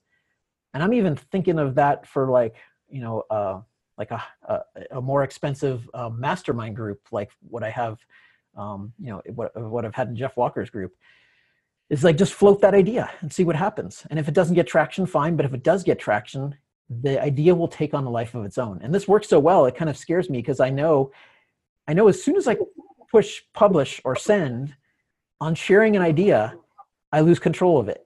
It will start take it will start leading me and i won't really always feel like i have a choice because it'll start building you know true i have a choice i can stop it but it'll feel like it takes on some momentum there because it'll get some social energy going and other people will take it and run with it and it's like that you know we you end up um, being more selective about what you're going to use that approach with but if you feel like there's some alignment there and you want to make the project succeed there's nothing like getting people involved in it early and I've, I've been teaching this model to some other people other entrepreneurs I've, I've known and they've been using it and they love it they find that it really gets them past procrastination, uh, getting people in early, but it also exposes some weaknesses. It exposes the weakness that people may not have a really good trusting relationship with their audiences. Because if they float an idea and nobody responds, it's like crickets. It's like nobody, you're getting the message, nobody cares right now. You know, they don't care about helping you with this. And that's a tough thing to hear. But it also shows people that maybe they shouldn't spend a year developing something and then release it to that particular audience either. it probably saved them a lot of effort because there's no there's no connection, there's no traction there. Um, and you, you know, there's a lot of things you can do to build trust with any kind of audience, but whoever you think you're going to serve, uh, at least start. Um, I, I, had a, uh, an entrepreneurial friend asked me the other day, um, you know, about how she can move further on this path because she really doesn't doesn't feel like she's connecting with her customers. And I said, meet them face to face, meet them in person. Like go to a Starbucks and just find somebody who's local or at least close to them, close to you know your audience, and talk to them. and I said it's simple, but it works. Uh, we're meeting up with uh, we're meeting up with the Christine later today, right, Rochelle? And I think I've got at least like three more meetups like that in the next month or so. Uh, and it's it's helpful. It takes a lot of time, but when you're with people face to face and you get to know the real problems and challenges, it gives you a whole a whole different uh, connection with them. Because now, you know, when you're creating these things, you're you're not creating them for yourself or just to create something. You're creating them for real human beings that you know. You're creating it for people. No, that's you know, good like point. like Yeah. believe it or not, like this might be weird to say, but there's sometimes when I write an article and I think of you, you specifically, Really? Rebecca. Yes, yes, specifically you. Yes. So if you ever read one of my articles, like my blog posts, and you know, I'm not calling you out by name or anything like that, but there are a number of people in my audience where I think of them when I write. Um, and so I think this part I know is going to be for Rebecca. this part is for like Ranjana. This part is for Shri. You know, it's like uh, I th- I think of those people when I write certain things. It's not about writing in a vacuum. It's like your I think of like how would this affect Rebecca if she read it, and how would her you know how would this land with her how would this land with this other person over here it's not necessarily an entire article but it could be bits and pieces of them like i, I get the thoughts as i'm writing about something it reminds me of a person i know and then I, I share something for them. And there's something just really powerful about writing from that place versus i'm just writing in a back a vacuum like for the universe you know and it's, it's the same thing with those big rocks i think. If it's covered in fuzz it's it's the rock that nobody else is touching you know? If, if a fuzzy rock or you know it's like nobody wants to touch that rock but like invite people to clean it up and wash it off and touch it. It's like get get other people involved and say what do you make of this rock? I see this rock here. It's interesting. And uh, sometimes you can do do that just in the way of pointing out problems. You know i see this problem. I think we can solve it but i'm not sure how to do it on my own. Do you guys want to help me work on a solution to this? Invite other people in. People love doing co-creative stuff. You know they'll do that for free. Uh, there's just so much interest in that type of thing these days and i think i think there's a huge opportunity here for people to shift their business models and just having a more co-creative relationship with their customers. I think the old corporate way we do things people are just getting so fed up with that model. You know pe- people don't like it. People who work in the corporations don't like it. People who have to be customers of these mega corporations they don't like it. They don't like the the fact that they feel like they have no say in how things go. Or they get these impersonal surveys that they just don't believe there's anything going to happen there you know like oh some corporate person's going to read it and they're just going to turn around and use it to try and make more money off me but where's the actual caring where's the actual connection where's the co-creation and again i don't think it's so much about accountability as it is about involvement and connection and i you know i think the the more we go in a model where we're just trying to do things on our own and spring it on people I think we we feel so much disconnection there. We feel it. We feel the disconnection just all across that whole process. We feel it when we're creating it. We don't feel connected with ourselves. We don't feel lit up. Uh, th- it's weird to, to to think about it in these terms, but there's there's so much leverage that can be gained by thinking about the connection between creativity and friendship. You know, Yeah. they fuel they fuel each other.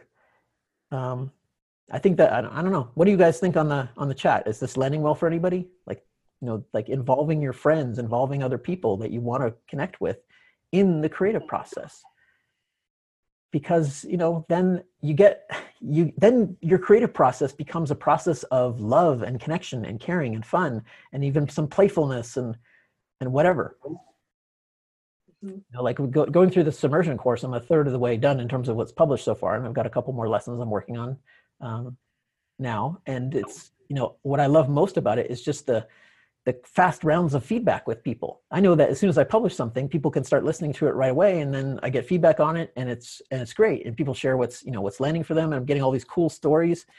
I spent a couple hours last night just reading on reading the latest batch of emails and catching up on them, and it's just filled with love and caring and appreciation and gratitude and all these wonderful, weird, wild, wacky experiences people are having exploring subjective reality. I mean, just going down the rabbit hole, crazy, you know, crazy stuff. It's it's fun to read that too um, but if this that makes the experience so different for me you know because i can't help but read these emails and come up and by the time i'm done with them i have an i have ideas for a few more uh, a few more lessons. I've got a long list of like i don't know 20 or so new lesson ideas to consider just based on the feedback emails. So i don't have to come up with every lesson by racking my brain on my own by brainstorming. People give me the ideas.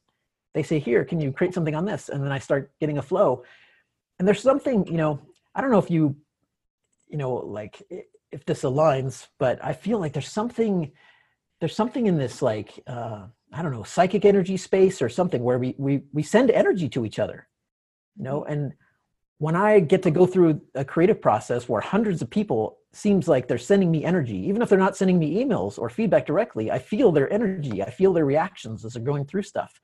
I feel like i'm getting some kind of um, amped up creative flow because of that. If I feel like that's part of me being able to do my best. And when I when I go and try to create something just myself alone and I don't have that kind of energy around, the experience is very different. It feels more hollowed out, like something's missing.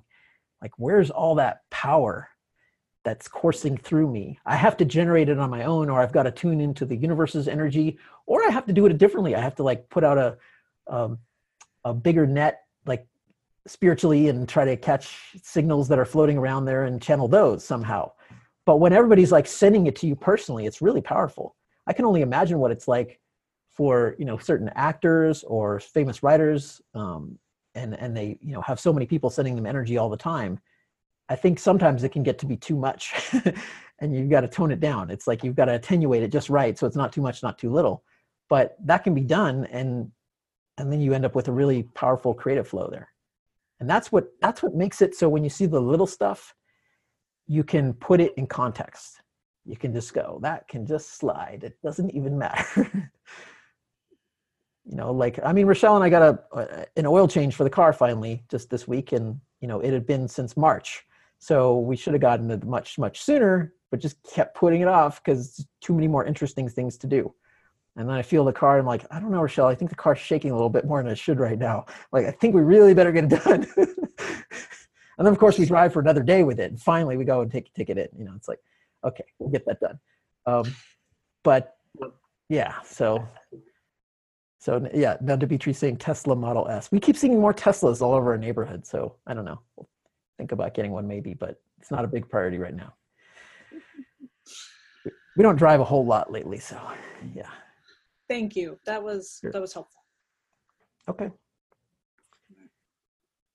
Perfect. All right. So I guess that's it. So read just those articles that I'm writing. for you.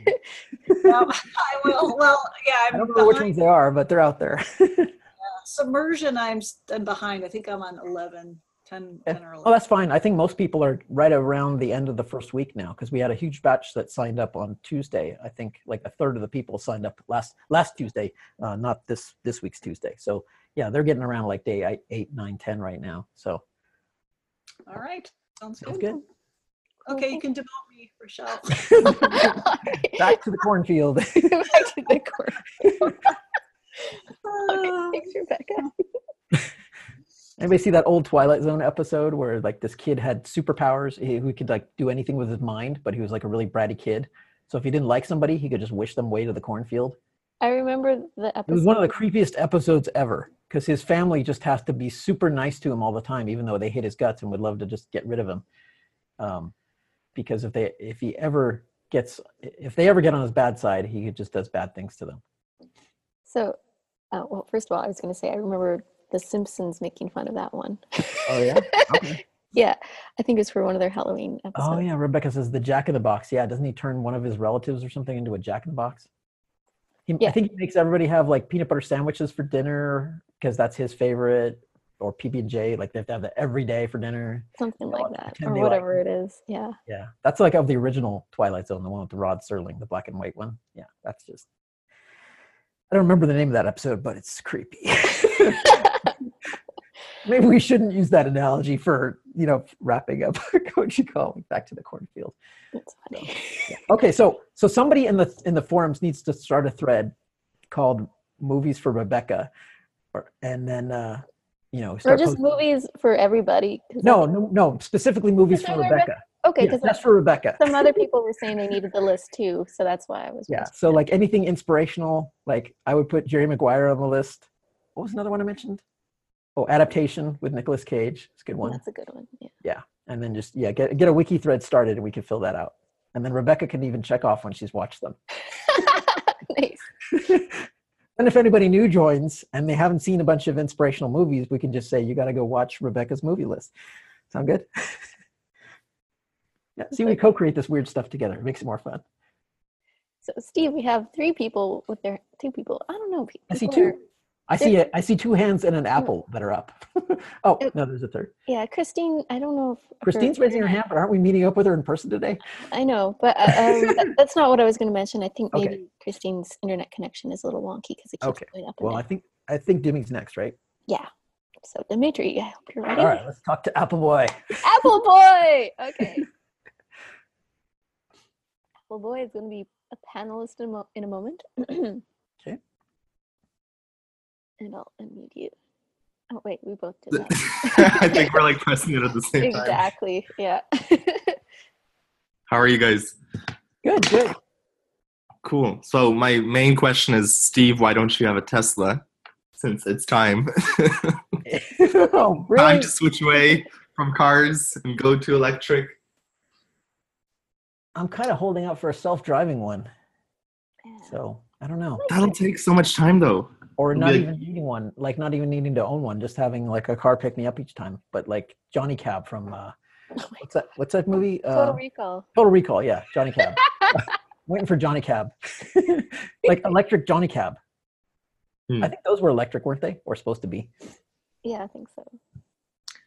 Um, no, my actual question is, um, what if, um, what if like I don't know what my big picture is, or like I'm stuck between several options, or I can't like I can see different career options, but not the actual big picture of my life. Mhm. Um, but I did miss your intro, so I don't know if you talked about that there. So I'm sorry. Not- no, not specifically. But i if you don't pick, then reality will probably uh, not not reward that behavior. Yeah, no, yeah, that makes sense. Or other people who do know pick for you by default. In a way. Yeah, see, that's a that's a, it's a common question, and it's one that tends to just work itself out uh, because life. I, I see my battery power right now is forty two percent. That's interesting. Uh, I see I see that life tends to not reward that behavior. So as long as you basically say, "What if I can't pick something?" then life says, "Okay, you can't pick something." So you get the results of not picking anything Hmm. and and then so the then the next question is uh how long do you want to stay there? And so so the, the question sort of the question sort of works itself out uh given a given enough time and enough boredom and enough lack of results people do eventually pick something. And there can be a lot of ways they pick something. And generally speaking they just guess you know when they're not really sure they finally just say all right it's time to get something going. And usually when they get to that point where they're just like i just need to get something going and they just guess they they pick something that's not that conscious and it's pretty bad actually and then they just run with it and they get negative results and then they're like i'm not picking anything for a while now. And then they go back to that place of boredom because they get no results from not picking anything. Then they make another equally bad guess. But what happened and they repeat that cycle a few times. But what happens when they do that a few rounds of that then eventually they go well i picked this bad thing and i picked this other bad thing and i picked this other bad thing and i picked this other bad thing and all those bad things i actually learned something from each of those. And i also learned something from that phase of not picking anything and being bored. And there's it starts eventually putting pieces together where they gradually figure it out where they're like okay well this thing was bad but it was only like 70% bad. There was 30% of it that was good and this other thing has like 20% of it that was good and this this thing here has like only 5% that was good but it was a really good 5% and they start choosing from that menu based on those experiences that didn't work out so well. And they put those pieces together and they just keep making better and better guesses. And that works eventually because eventually they find out something that is close. And then often they get into from uh, mismatch land they progress to partial match land. So now instead of getting like ones and twos and threes they're getting some sixes and sevens in terms of how good good the results are and the matches are for them. And then that's another phase of stuckness because you can get stuck in a partial match for many years especially with a job a career path a relationship and so on. And then eventually that kind of burns out because you're like i'm getting sick of being in a partial match. And what wedges people out of partial matches and when is when they see other people that have better matches. And that annoys the heck out of them.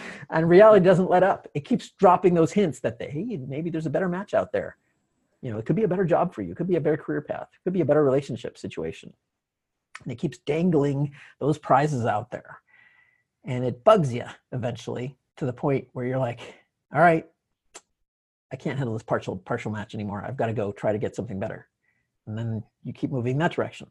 So there's a you know that's just how the process tends to play out for most people. If you want to go faster, there's ways to do that. One is be willing to fail a lot more. It's a very common strategy. Just fail more often. Go through that failure phase pa- faster. And then when you get to the partial match phase, be willing to reject partial matches faster. That's tough. It takes some skill uh, it takes some trust in reality, knowing that there's a process you're going through here and that you're getting better and better at finding good matches for you. And the way to get faster at that is to reject the bad matches and the partial matches quicker. Be able to go, all right, you know, I'm going to make an effort to see if I can turn this partial match into a full match. Give it a certain amount of time, give it a certain amount of energy. I'm going to do my best. And when I see that there's this is not going to budge, at least not in a reasonable amount of time. I don't have hope this is this is actually going to become a full match and lock into that. Then I'm out of here. Time to move on. Um, that's kind of the phase I got to with my current mastermind group. I I I found good value from the first year, but I've changed a lot this year. And I feel like to really push forward with what I want to do in business, it's it's aligned like it's like a 60 70 percent alignment with the mastermind group and the other part that's not aligned is really a big deal and so i've you know i've kind of spelled that out for the group and i'm like you know people don't What are want the- people what are the parts that are not aligned? Just out of curiosity, uh, like people are not. I'd say, I, I'd say the group doesn't have sufficient psychological safety for me to really feel like I can express my best ideas in the group and not feel like I'll eventually be asked to leave because of that. So, like, Hmm. how do you, you know, when you have friends that are doing launches and you see things that might be inauthentic, do you want to, are you able to point that out to them? And there is some aspect of that group where we could open up and discuss discuss these things, but I think it's not enough. There's some members who are 100%. I would love to have these kinds of conversations. I would love to know where other people perceive me as inauthentic, and I'd love to fix that. I'd love to have closer relationships with my customers, and that's great. And those people are like, yeah. Um, but there's there's other aspects where it's I think it's a threat. I think people see it as a threat to their business models having you know I, I share a lot of stuff about the hard aligned path i'm on in business and it lights people up but it also scares some people i think and i need to know that if i'm going to continue in this group i have the ability to keep sharing that truth like openly shamelessly. It's not to like beat people down but it's to like to sh- keep sharing the results i'm doing. I'd love to have outlets for sharing this in the group more and even like helping and encouraging the people who want to go in the more authentic aligned direction for themselves because i i see you know i see some sadness in the group. I see some people who are stressed out by their businesses. Their customers don't fully trust them um, they don't fully trust their customers. There's a distance there. And i feel like if i want to stay in the group i want to play a role of healing that. But in order to do that i really need a mandate from the group that that's okay. And and uh, especially if i'm paying $30000 a year to be in it. To me the money is not really a big deal. Like to me it'd be the same de- decision calculus whether it was 30000 or $30 it's money you know i see money largely subjectively. It's just a, a it's a tool of reality um, i'd pay that money to be in the group if i thought i could have more impact in creating ripples in the world. Even if i didn't think i was get as get that value out of it for myself it would be worth it to me. But i need to see that pathway there. I need to see that this can become a nine or ten. And there's people Mhm. that want it to be. And there's people that are telling me you know dude what? No don't leave. You know? And uh and they're like let me talk let me talk you back into staying in the group. And it's tough to Mhm. hear that but i'm i'm just standing firm. I- if i'm going to be in that group it's got to be able to to give me that outlet for really fully expressing who i am. Because i'm going to do that anyway and if i can't be that if i can't be that way in this in this group then i've got to do it on the outside and i'll just keep doing it. And that's cool. You know either way i'm like not attached to the outcome here. What i'm really firm on is my values. And i'm you know kind of sharing that. And i think it's i think it's going to lead to some group discussion about it. I don't know where it's going to go but uh, you know i've already shared that i'm i'm leaving so things would have to change pretty radically for that to not play out that way. So this could you know what it's what it's leading me towards though is leading me to realize that there's some things i really love about this mastermind group and that i would love to continue having in my life. It's hard. This is the tough decision. You know leaving those sevens that you feel like you know if there was if there was enough will from enough people involved this would become an eight nine or ten and there is some of it but not it's not there yet. And i have to make a decision whether i'm going to renew this month. I can't just string it out you know? If there's a decision with a deadline here. If there was no deadline then maybe we could allow more time but i've got to make a decision for myself too. So yeah i said gotta do it. And it's been a very emotional week because of that you know dealing with those partial matches. It's tough but i also have the experience of making a lot of longer mistakes with partial matches that i know when i hit one and it's a hard edge i've got to move beyond it faster than i d- have done in the past otherwise i get myself stuck you know like many years in a staying in a computer games business that felt misaligned to me you know, many years staying in a marriage that felt misaligned to me. And it was so tough finally getting to make those transition decisions. And each time I did, the full match came through. You know, when I left my games business, I got this business, which I love, which has cured the ambivalence. That's what I feel. eh, You know, when I, I shared that with a group, and like that, the, the partial match, the telltale sign is that you feel ambivalent, and ambivalence means you keep wondering, should I stay? Should I go? And sometimes you're 100% certain even that you should stay, and sometimes you feel 100% certain of the opposite. And that's how I felt with my mastermind group. There were times during the year where I was like, I am so definitely renewing. This is just a no-brainer. And other times where I'm like, I have to leave. That's just, you know, it sucks, but I have to leave. There's no real choice here. And then sometimes in the middle, like, yes, you know, even this earlier this month, I'm just like so not sure. Talked to Jeff Walker for 45 minutes on Monday about this very thing. You know, coming into the call ambivalent, leaving the call still ambivalent. you know, and him being ambivalent too about this and about Really? about does he want this kind of presence in the group? And ultimately it's his call. And i think that's Doesn't the he, doesn't he want to foster a more hard aligned group anyway? uh yeah but i don't think he can ha- necessarily handle the pacing at which i want to do this so. Mhm. yeah i mean that's just my own opinion. And i think there's other people there too. I think i'm going a little you know uh, i'm going so fast in this direction because of all the personal growth work i've done on myself. And i think i don't know i think i think there's that seed already planted in the group even if i leave but it's you know it's there and you know i have to i have to run with it i mean i can't share you know all the details of what people share with me inside the group but i can share you know how it affects me um and my and you know my opinions on things and i can share you know my decisions and things like that but uh Yeah. yeah i you know i mean what the way this way of doing business in a very hard line way it's it puts cracks in certain old models. And um you know not everybody especially in internet marketing is ready to let go of that. I think i think emotionally on the inside they are um but mentally it's hard to get their head around it especially when you have a staff to pay. You know i it's easier for me to say and do this because i haven't built up a business that's 10 times or 100 times bigger. A lot harder to do it when you've got all that you know momentum in a certain direction. And then it's like changing a really big thing. Um, my business is a lot smaller more nimble so i can shift around and find this path. And i, I deliberately resisted growing my business bigger until i really locked onto an aligned path to get there. I mean, I spent years just waiting and keep soul searching to get that alignment to show up so I wouldn't get to the point of feeling trapped in a partial match at some point, like say with a business 10 times the size. Didn't want to get to that point because I saw how much of a big trap it is for other people.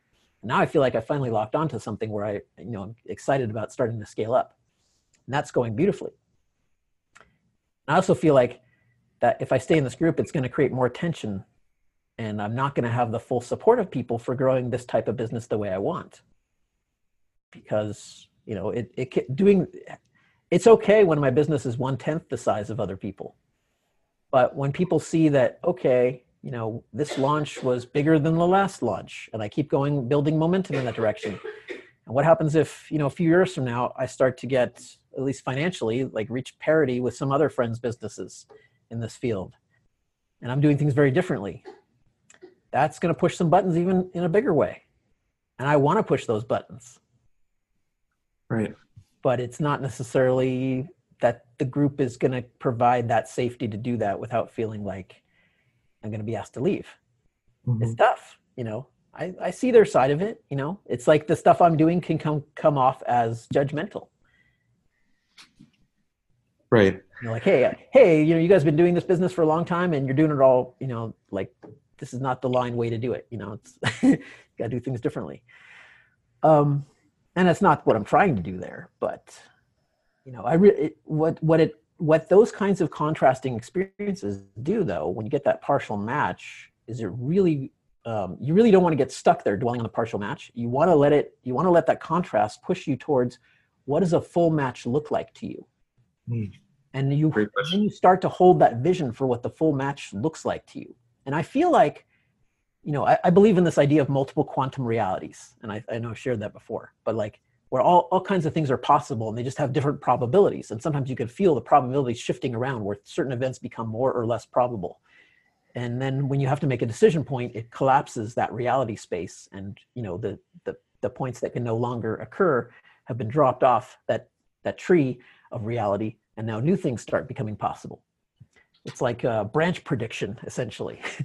and so, you know, in sharing this, you know, in deciding to leave the group, it's it collapses the probability space, but it also it uh, you know shifts some things around as to what's possible here. Like this group might eventually become what I would love it to be, and the kind of group that I would need to be in. But it also gives me clarity about what kind of group I really want, and if that doesn't work out with them, it's going to lead me in a scarier direction of having to create a group like this myself. Mm-hmm. You know, like a group for say entrepreneurs who are earning you know maybe seven figures and up and they already are having a lot of impact. They already have you know teams working for them and helping them scale up but also helping them shift their businesses in a more hard aligned direction. But they have to opt in. They have to be willing to do that. They have to really want to work on that. It's and it's tough. It's not the kind of group for everyone. I, in fact i even i was thinking about this morning. I woke up early this morning i don't know like 3 a.m or something i was just sort of dwelling on these ideas. And i realized what i really want is not a mastermind, but a master heart as weird as hmm. that like i love that. like when i when that idea popped in my head i was like that's exactly what i need. And that's what's missing. Like this is very much a mastermind group and it's got a lot of hard aspects to it too but i want i want a group that's really more centered in like you know the master heart. Like mm-hmm. where we can ask those really oof getting emotion back. You guys are sending me some emotion. This one's good huh? Okay. Yeah stop it jetta. Actually cool. It's cool. I like it because this one, this is the kind of thing that makes me teary eyed as well. Just when I think about it on my own, um, it's powerful. Like there's something. Uh, all right, Jenna, you got to tell me. like Misty. Okay. Anyway, yeah. So um, I think this is something that's missing in the world. You know, like we have so many master minds, but where are the master hearts? And I think that would be a really cool type of group, uh, even to use that label. And I thought of, uh, um, I actually had the idea, I, I, haven't done it yet, but I was thinking of writing a blog post, maybe called Master Hearting. and uh, yeah, it sounds cool. Just about just like sharing this idea, putting it out there in the universe. So that's a, you know, very long example of how these, you know, these sevens, these partial matches can affect you. And they're really tough. But if you can go through it and you, you see it in a more subjective sense, you know, you see like the universe brought me this challenge for a reason. And damn it's like a tough challenge. You know it's like it's really tough to say i have to leave this group. It would be an easy yes to renew. That's actually the easier path. You know it's like not even a, a, difficult decision there financially or anything. Like for the mental gains for the benefits the ideas i'll get for it you know i'll easily make back um, the money. It's not a problem. You know and i have friends to connect with in the group. I'll enjoy the outings and stuff like that. Um, but you know it's the, the there's that missing piece that's really tough. It's and that's the piece that aligns with life purpose. That's the piece that aligns with the big picture thinking with why am i really here in this group? What do i want to do for other entrepreneurs? How can i create more you know more ripples of positive growth? I do see there's a path though to do something in the entrepreneurial space of helping people create more hardline businesses that are really passion and purpose driven and that have a co-creative relationship with their customers. I think that um, that co-creative element is a really powerful one and i'd love to work with like more entrepreneurs who already have a lot of leverage in the world. I mean this is different than in cgc in cgc we do the personal growth coaching. You know this kind of group would cost more like you know the number that pops in my head that keeps popping in my head a bunch is like $25,000 a year to be in it. It was, this is not a group for everybody.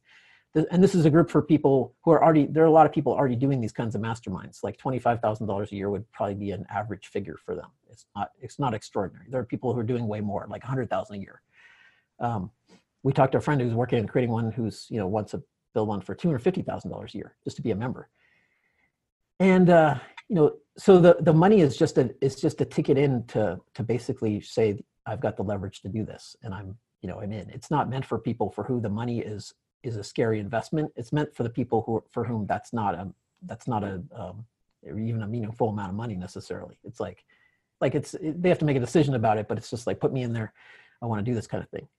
And you know, I'm already doing this myself, and I see the value of it. Um, so, yeah, I don't know, but I feel like there's a pathway there. I feel like that's one quantum reality that's possible, where this this could play out.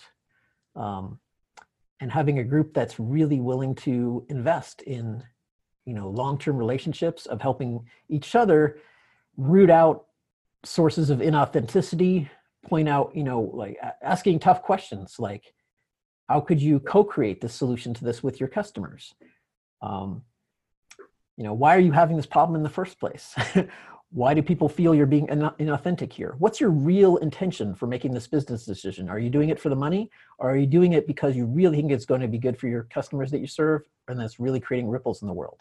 And if you had like even a small group like that like six or seven people all looking at each other's you know decisions and businesses and running them through that heart lens i think it would really up level what people are able to do in the world. And i think um, what people often overlook is is just how non-motivating the money is and how powerfully motivating the connection is and the and the, the relationships you have. And i see people that have they've lost their passion they've lost their motivation even though they're making a lot of money. And then it, it's like they're going through the motions. And people tell them they're successful and you know they get lauded for that. But it's it's like that that poem that i put in my book um, with the author's permission actually called the man in the glass and it's about being able to look at yourself in the mirror and and getting the judgment of that that you in the glass staring back at you and that's a, that's i think a standard that a lot of people are having a hard time meeting up to right Yeah. and I would I would so love to explode the heart space in that group and invest more deeply in that. And I'm telling them that, but there has to be the will to do that. And I've got to have enough psychological safety in the group to feel like I can invest in that long term because it's not like a one year thing. You know, if I'm going to do this, I've got to be in the group for many years helping with this kind of thing. And it's and that serves me as well because if I can share this kind of energy with the group, it helps me up level myself in that area too. So yeah. So I mean, you get those sevens, and they're uh, they're invitations. They're invitations to a big path of, of character growth. They're not necessarily just traps. They're traps if you stay stuck there. But if you trust that this is a lesson from the universe, there's something more to be learned here. There's an up leveling in your own character. It takes you into a, a scarier space in a way. You know, it's it's easier for me to just be quiet in the group go with the flow, not speak up. It's harder for me to do do it the way I'm doing it, where I say I've got to leave and here's why, and that's t- you know it's tough. Mm-hmm. It strains relationships to do that, you know. But I wanna I wanna have that standard of having authentic relationships, not ones where I feel like I've got to wear a mask to keep the peace. But what if you have like two paths in your head and you're like both of them are appealing to you in some way but you but they don't necessarily like they both require a lot of energy on their own so you yep. can't necessarily combine them to to just like sort of cheat and combine them. How do you choose which path to go through? I don't ask uh, which path is in my head i ask which path has a heart.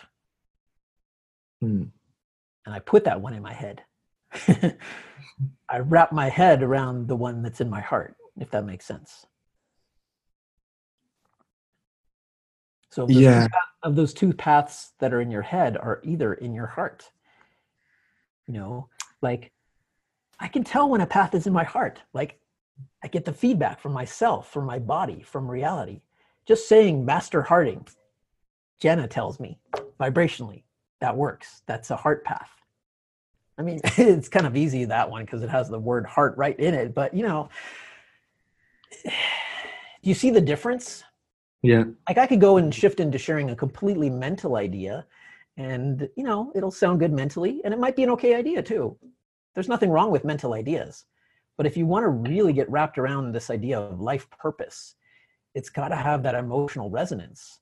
You know, it's and and that resonance is often found behind fear, behind resistance.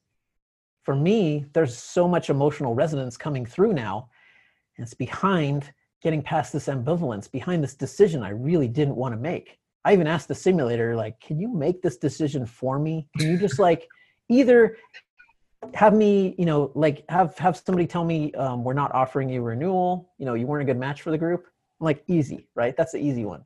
Or uh, have my launch go really badly, and I, you know, like a big financial problem, and I don't have the money. but no, you know, the universe says the opposite.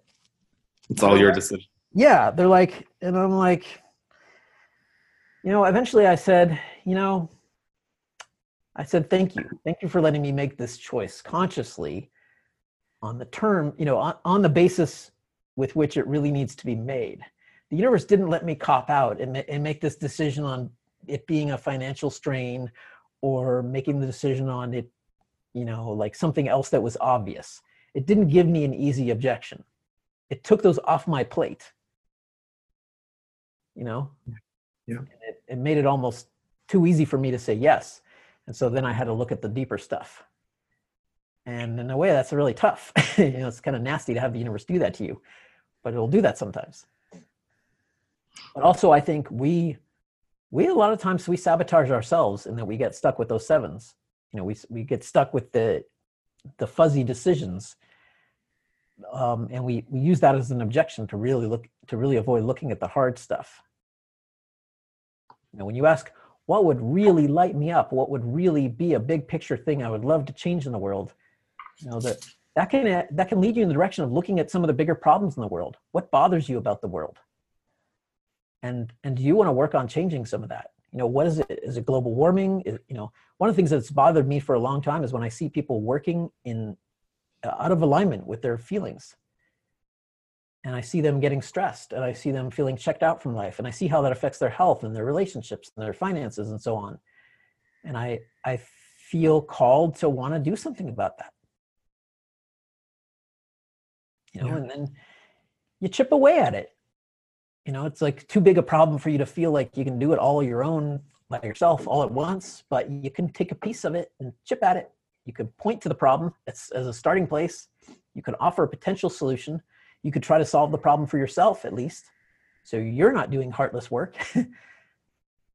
you could be a good so example just, for people. I mean, there's there's so many ways to take it. And the thing is, is that if you do that over time, it starts building up ripples you know, I can tell you that other people in my mastermind group and beyond are actually making changes in their business. People are watching the launches we're doing. They watched Deep Abundance Integration. They watched the Submersion launch. People are watching the videos.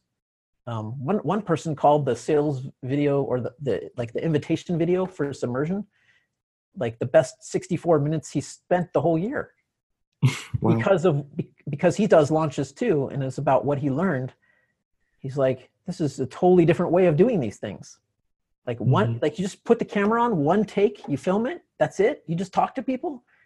There's no like attachment to selling. There's no like all these crazy techniques thrown into it pressure and all that. You know it's like it's not really necessary. And it's like this kind of stuff is is having a, an impact. It's blowing people's minds and it's causing people to question things. And i love that. And i want to keep running with that. It's exciting but it's a challenging space to hold too because not everybody likes it you know it's a, it's a threat to the old way of doing things yeah. You know, to really give birth to the new in this world, we have to let the old die. We have to let the, our old solutions, our old ways of doing things die, and people will defend that for a while. That's okay. And we don't want to just keep attacking their defenses, but just go with the people who are most aligned with it. Start with those. What it what if you like have no people? Find some. Mm. find any. You know i like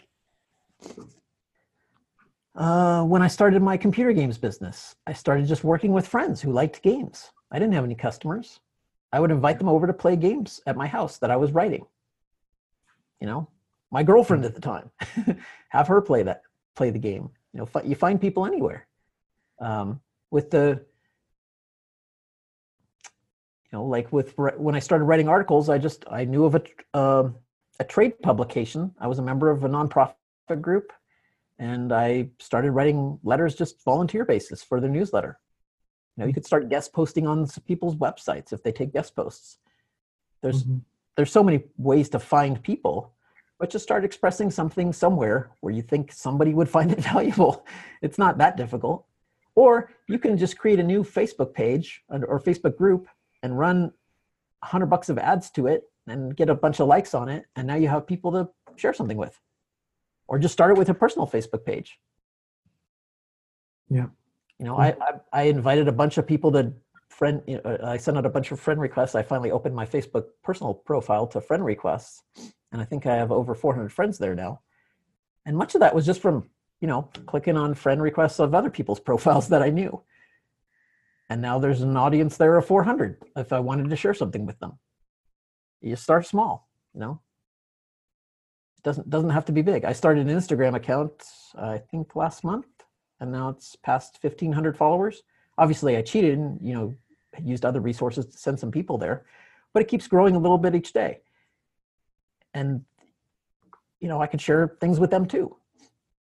And if it aligns with them, then they may reshare it and the audience grows and you know, you start with you start with zero, just like everybody else does. And pretty soon you're at one and you build from there. And if you only have one person, serve the heck out of that person. Post the best stuff for that one person. Write the best article for that one person. Write the article That's- for Rebecca. If she's your only fan, just write an article Right. for Rebecca. And you know what? Even if you have millions of readers or whatever, you can still do that. Still works. I still do that. I write for one person sometimes. okay. We do these coaching calls for one person at one time, Yeah, you that's know, true. you just one person help one person. if you help that one person really well, they'll tell somebody else, and pretty soon you have two people. That's true. you have four, and then you have eight, and it's like rabbits multiplying in the rabbit hole. Oh, all right. Thanks, Steve. I mean, minimum, I guess you need two rabbits, and then pretty, you know they multiply. Yeah, that's true. Unless you are a rabbit yourself, and that's a whole different thing. But you know, yeah, Demi for president Where is that? or prime minister? Oh, Prime Minister of Canada? I don't know. I have never thought of that ever. Um, well, obviously, you have some social support from the rabbits, oh, at least But, uh, yeah, I'll get one vote. I think Sky. He's like, "Go Apple Boy, Apple Boy for president."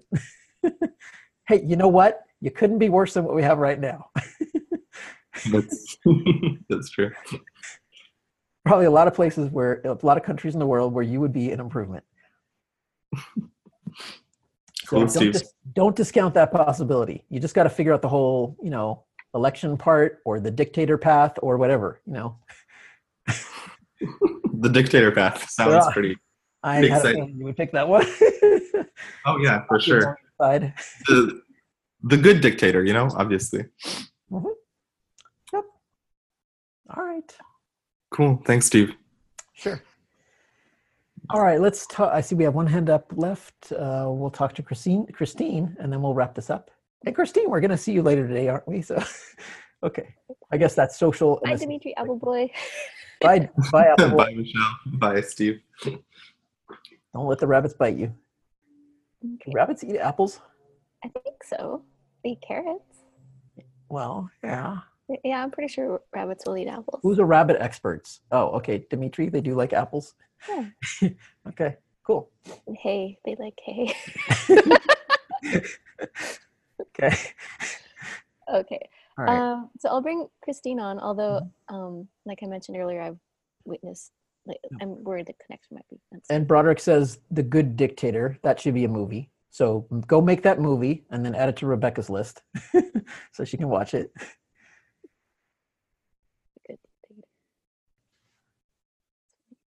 Hey, Christine. Hi, good Christine. seeing you. Can You're so hear bright. me well? Yeah. Yeah. Oh, okay. Yeah. Um, okay, because I'm outside.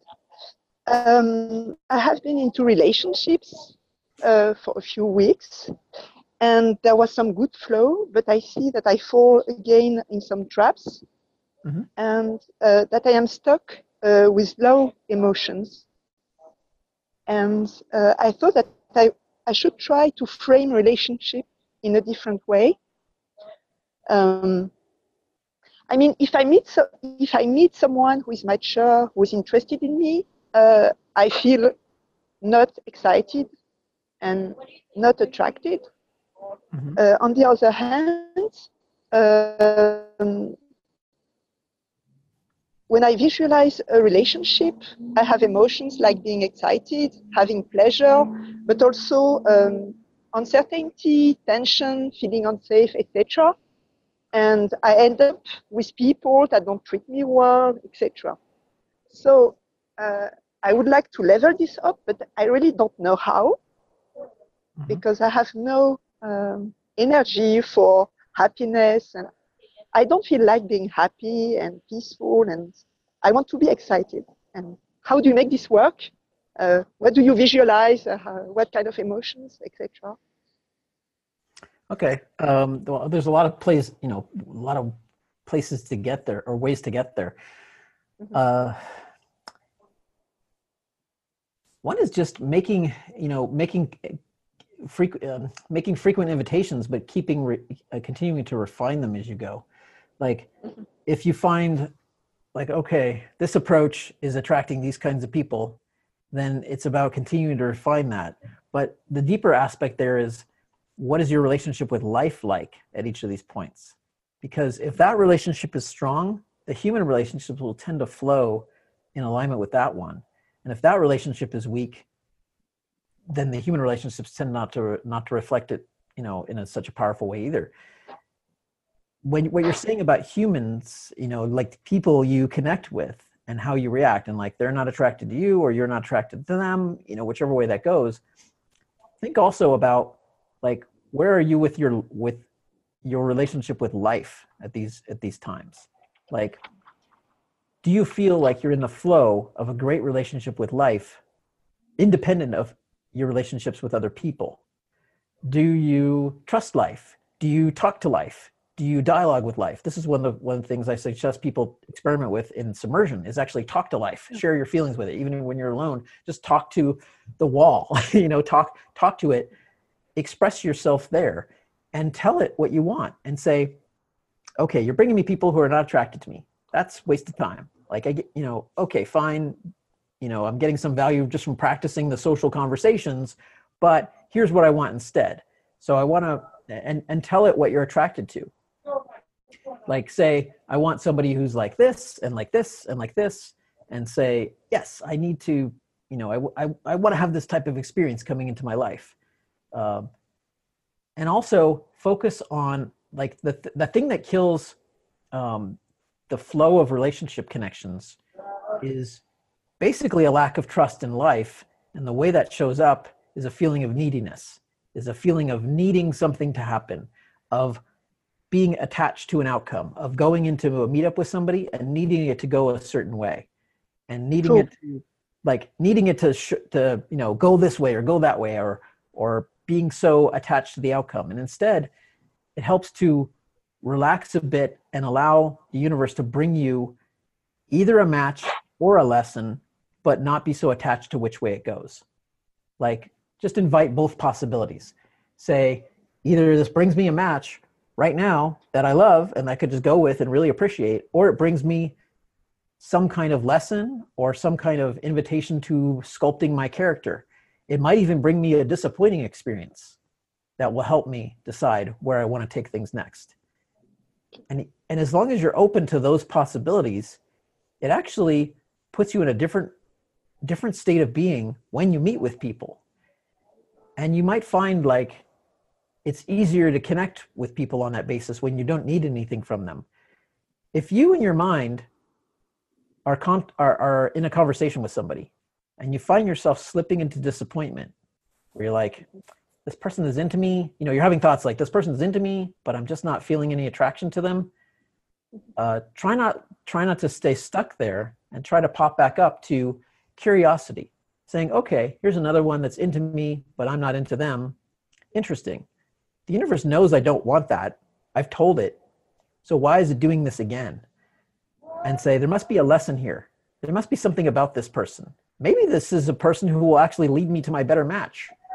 Maybe this is a challenge to really express myself. Maybe this is a chance to experiment. Maybe chance to try a different way of communicating. Have you have you told people honestly, you know, have you have you been able to really fully express yourself in those situations? Have you been able to tell somebody, you know, I appreciate you meeting with me. I'm not feeling like this is a good match right now. I don't think this is going to show up. Here's what I really want. I want a connection with somebody that's like this and like this and like this, and it's not you.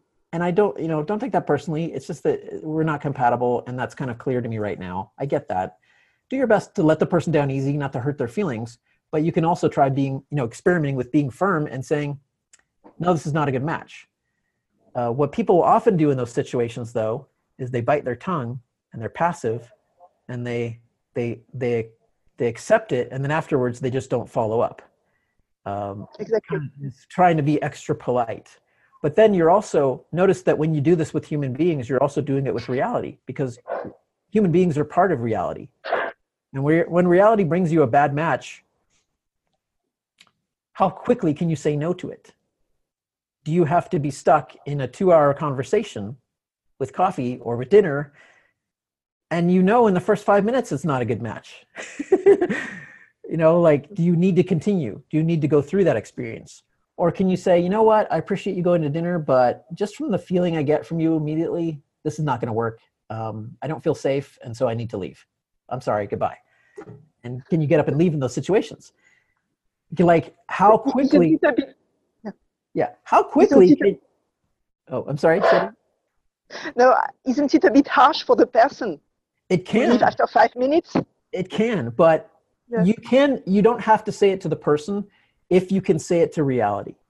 You can go through and tolerate it with the person, but then when you get back to to yourself back home, you just say say to reality, that was an awful match. I sat through that to be polite to the person, but don't do that again. Don't bring me any matches like that again. And actually maintain your boundaries with reality. Like don't assume that reality is is a super intelligent genius that knows how to bring you exactly what you want and it's just holding out on you because it's trying to tease you or punish you or something like that you know imagine that it, it's controlled say by a human being who's flawed and sometimes they need firm direction and there's i think it's uh, lesson 13 in submersion you might enjoy listening to if you haven't heard it already which is about uh, playing the director role in your life and telling reality what you want and being firm about it now you can do that with other people directly that can be a powerful part of your own character sculpting. Like a lot of people go through a phase like that where they need to just be firm in their boundaries and they need to stand up for themselves and they need to say a definitive no. And sometimes people go through a phase where they just stop caring about being rude because they just need to have that experience. They need to know what it's like to just be firm and say an absolute no when things are not aligned. They need to be able to say, no, I'm gone. I'm out of here. This is not right for me you know i'm not going to make a bigger investment when i've already figured out it's misaligned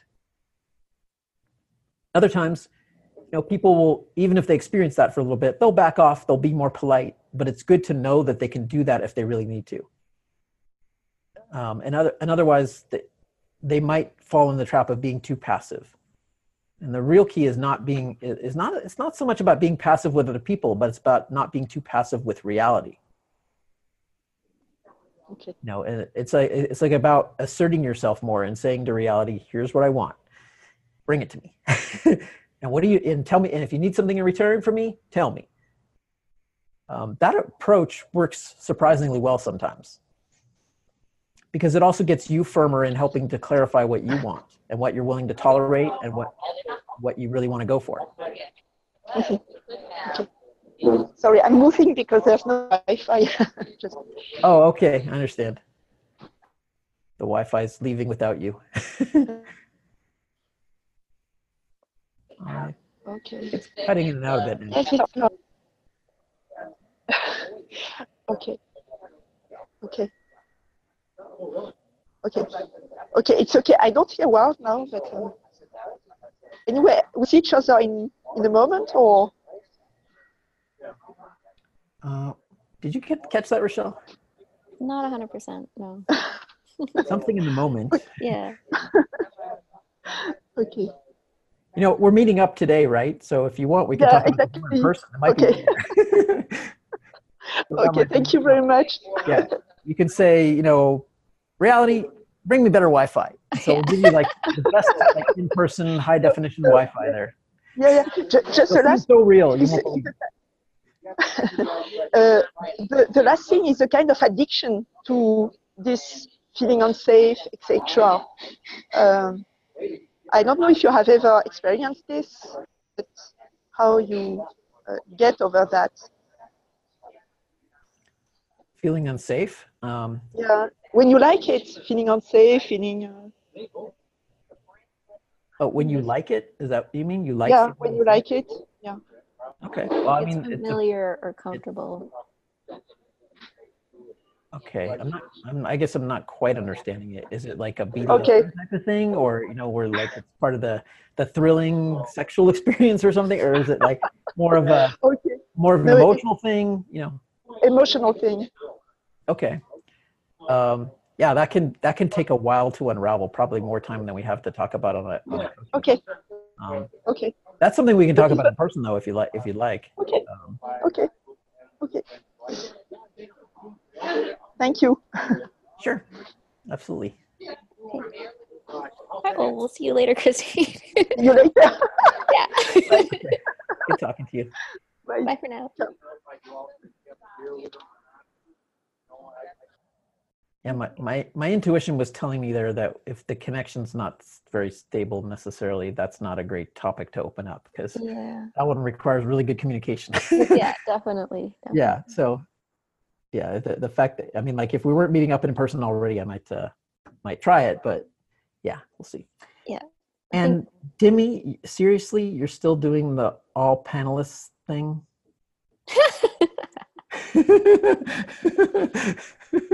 After all this time. That's funny. It's not my fault. But have you updated Zoom, Demi?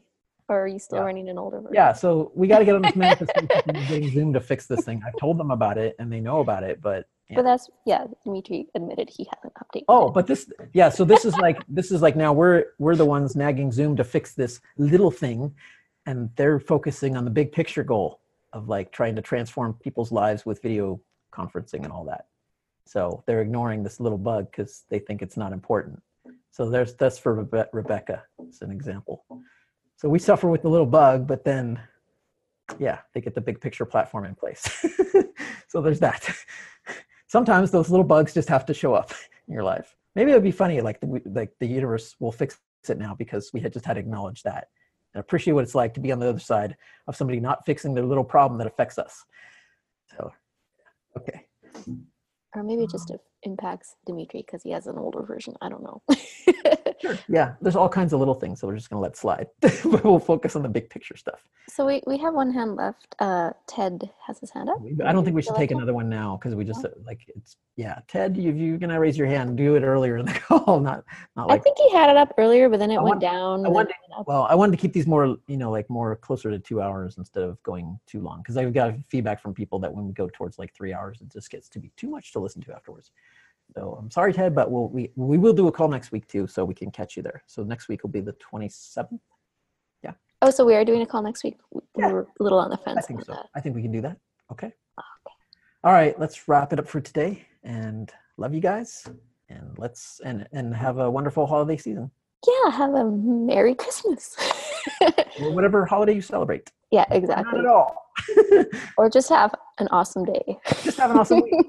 yeah. Okay, and buy a Tesla. Yeah, well, maybe if Rochelle puts one under the tree, we'll see.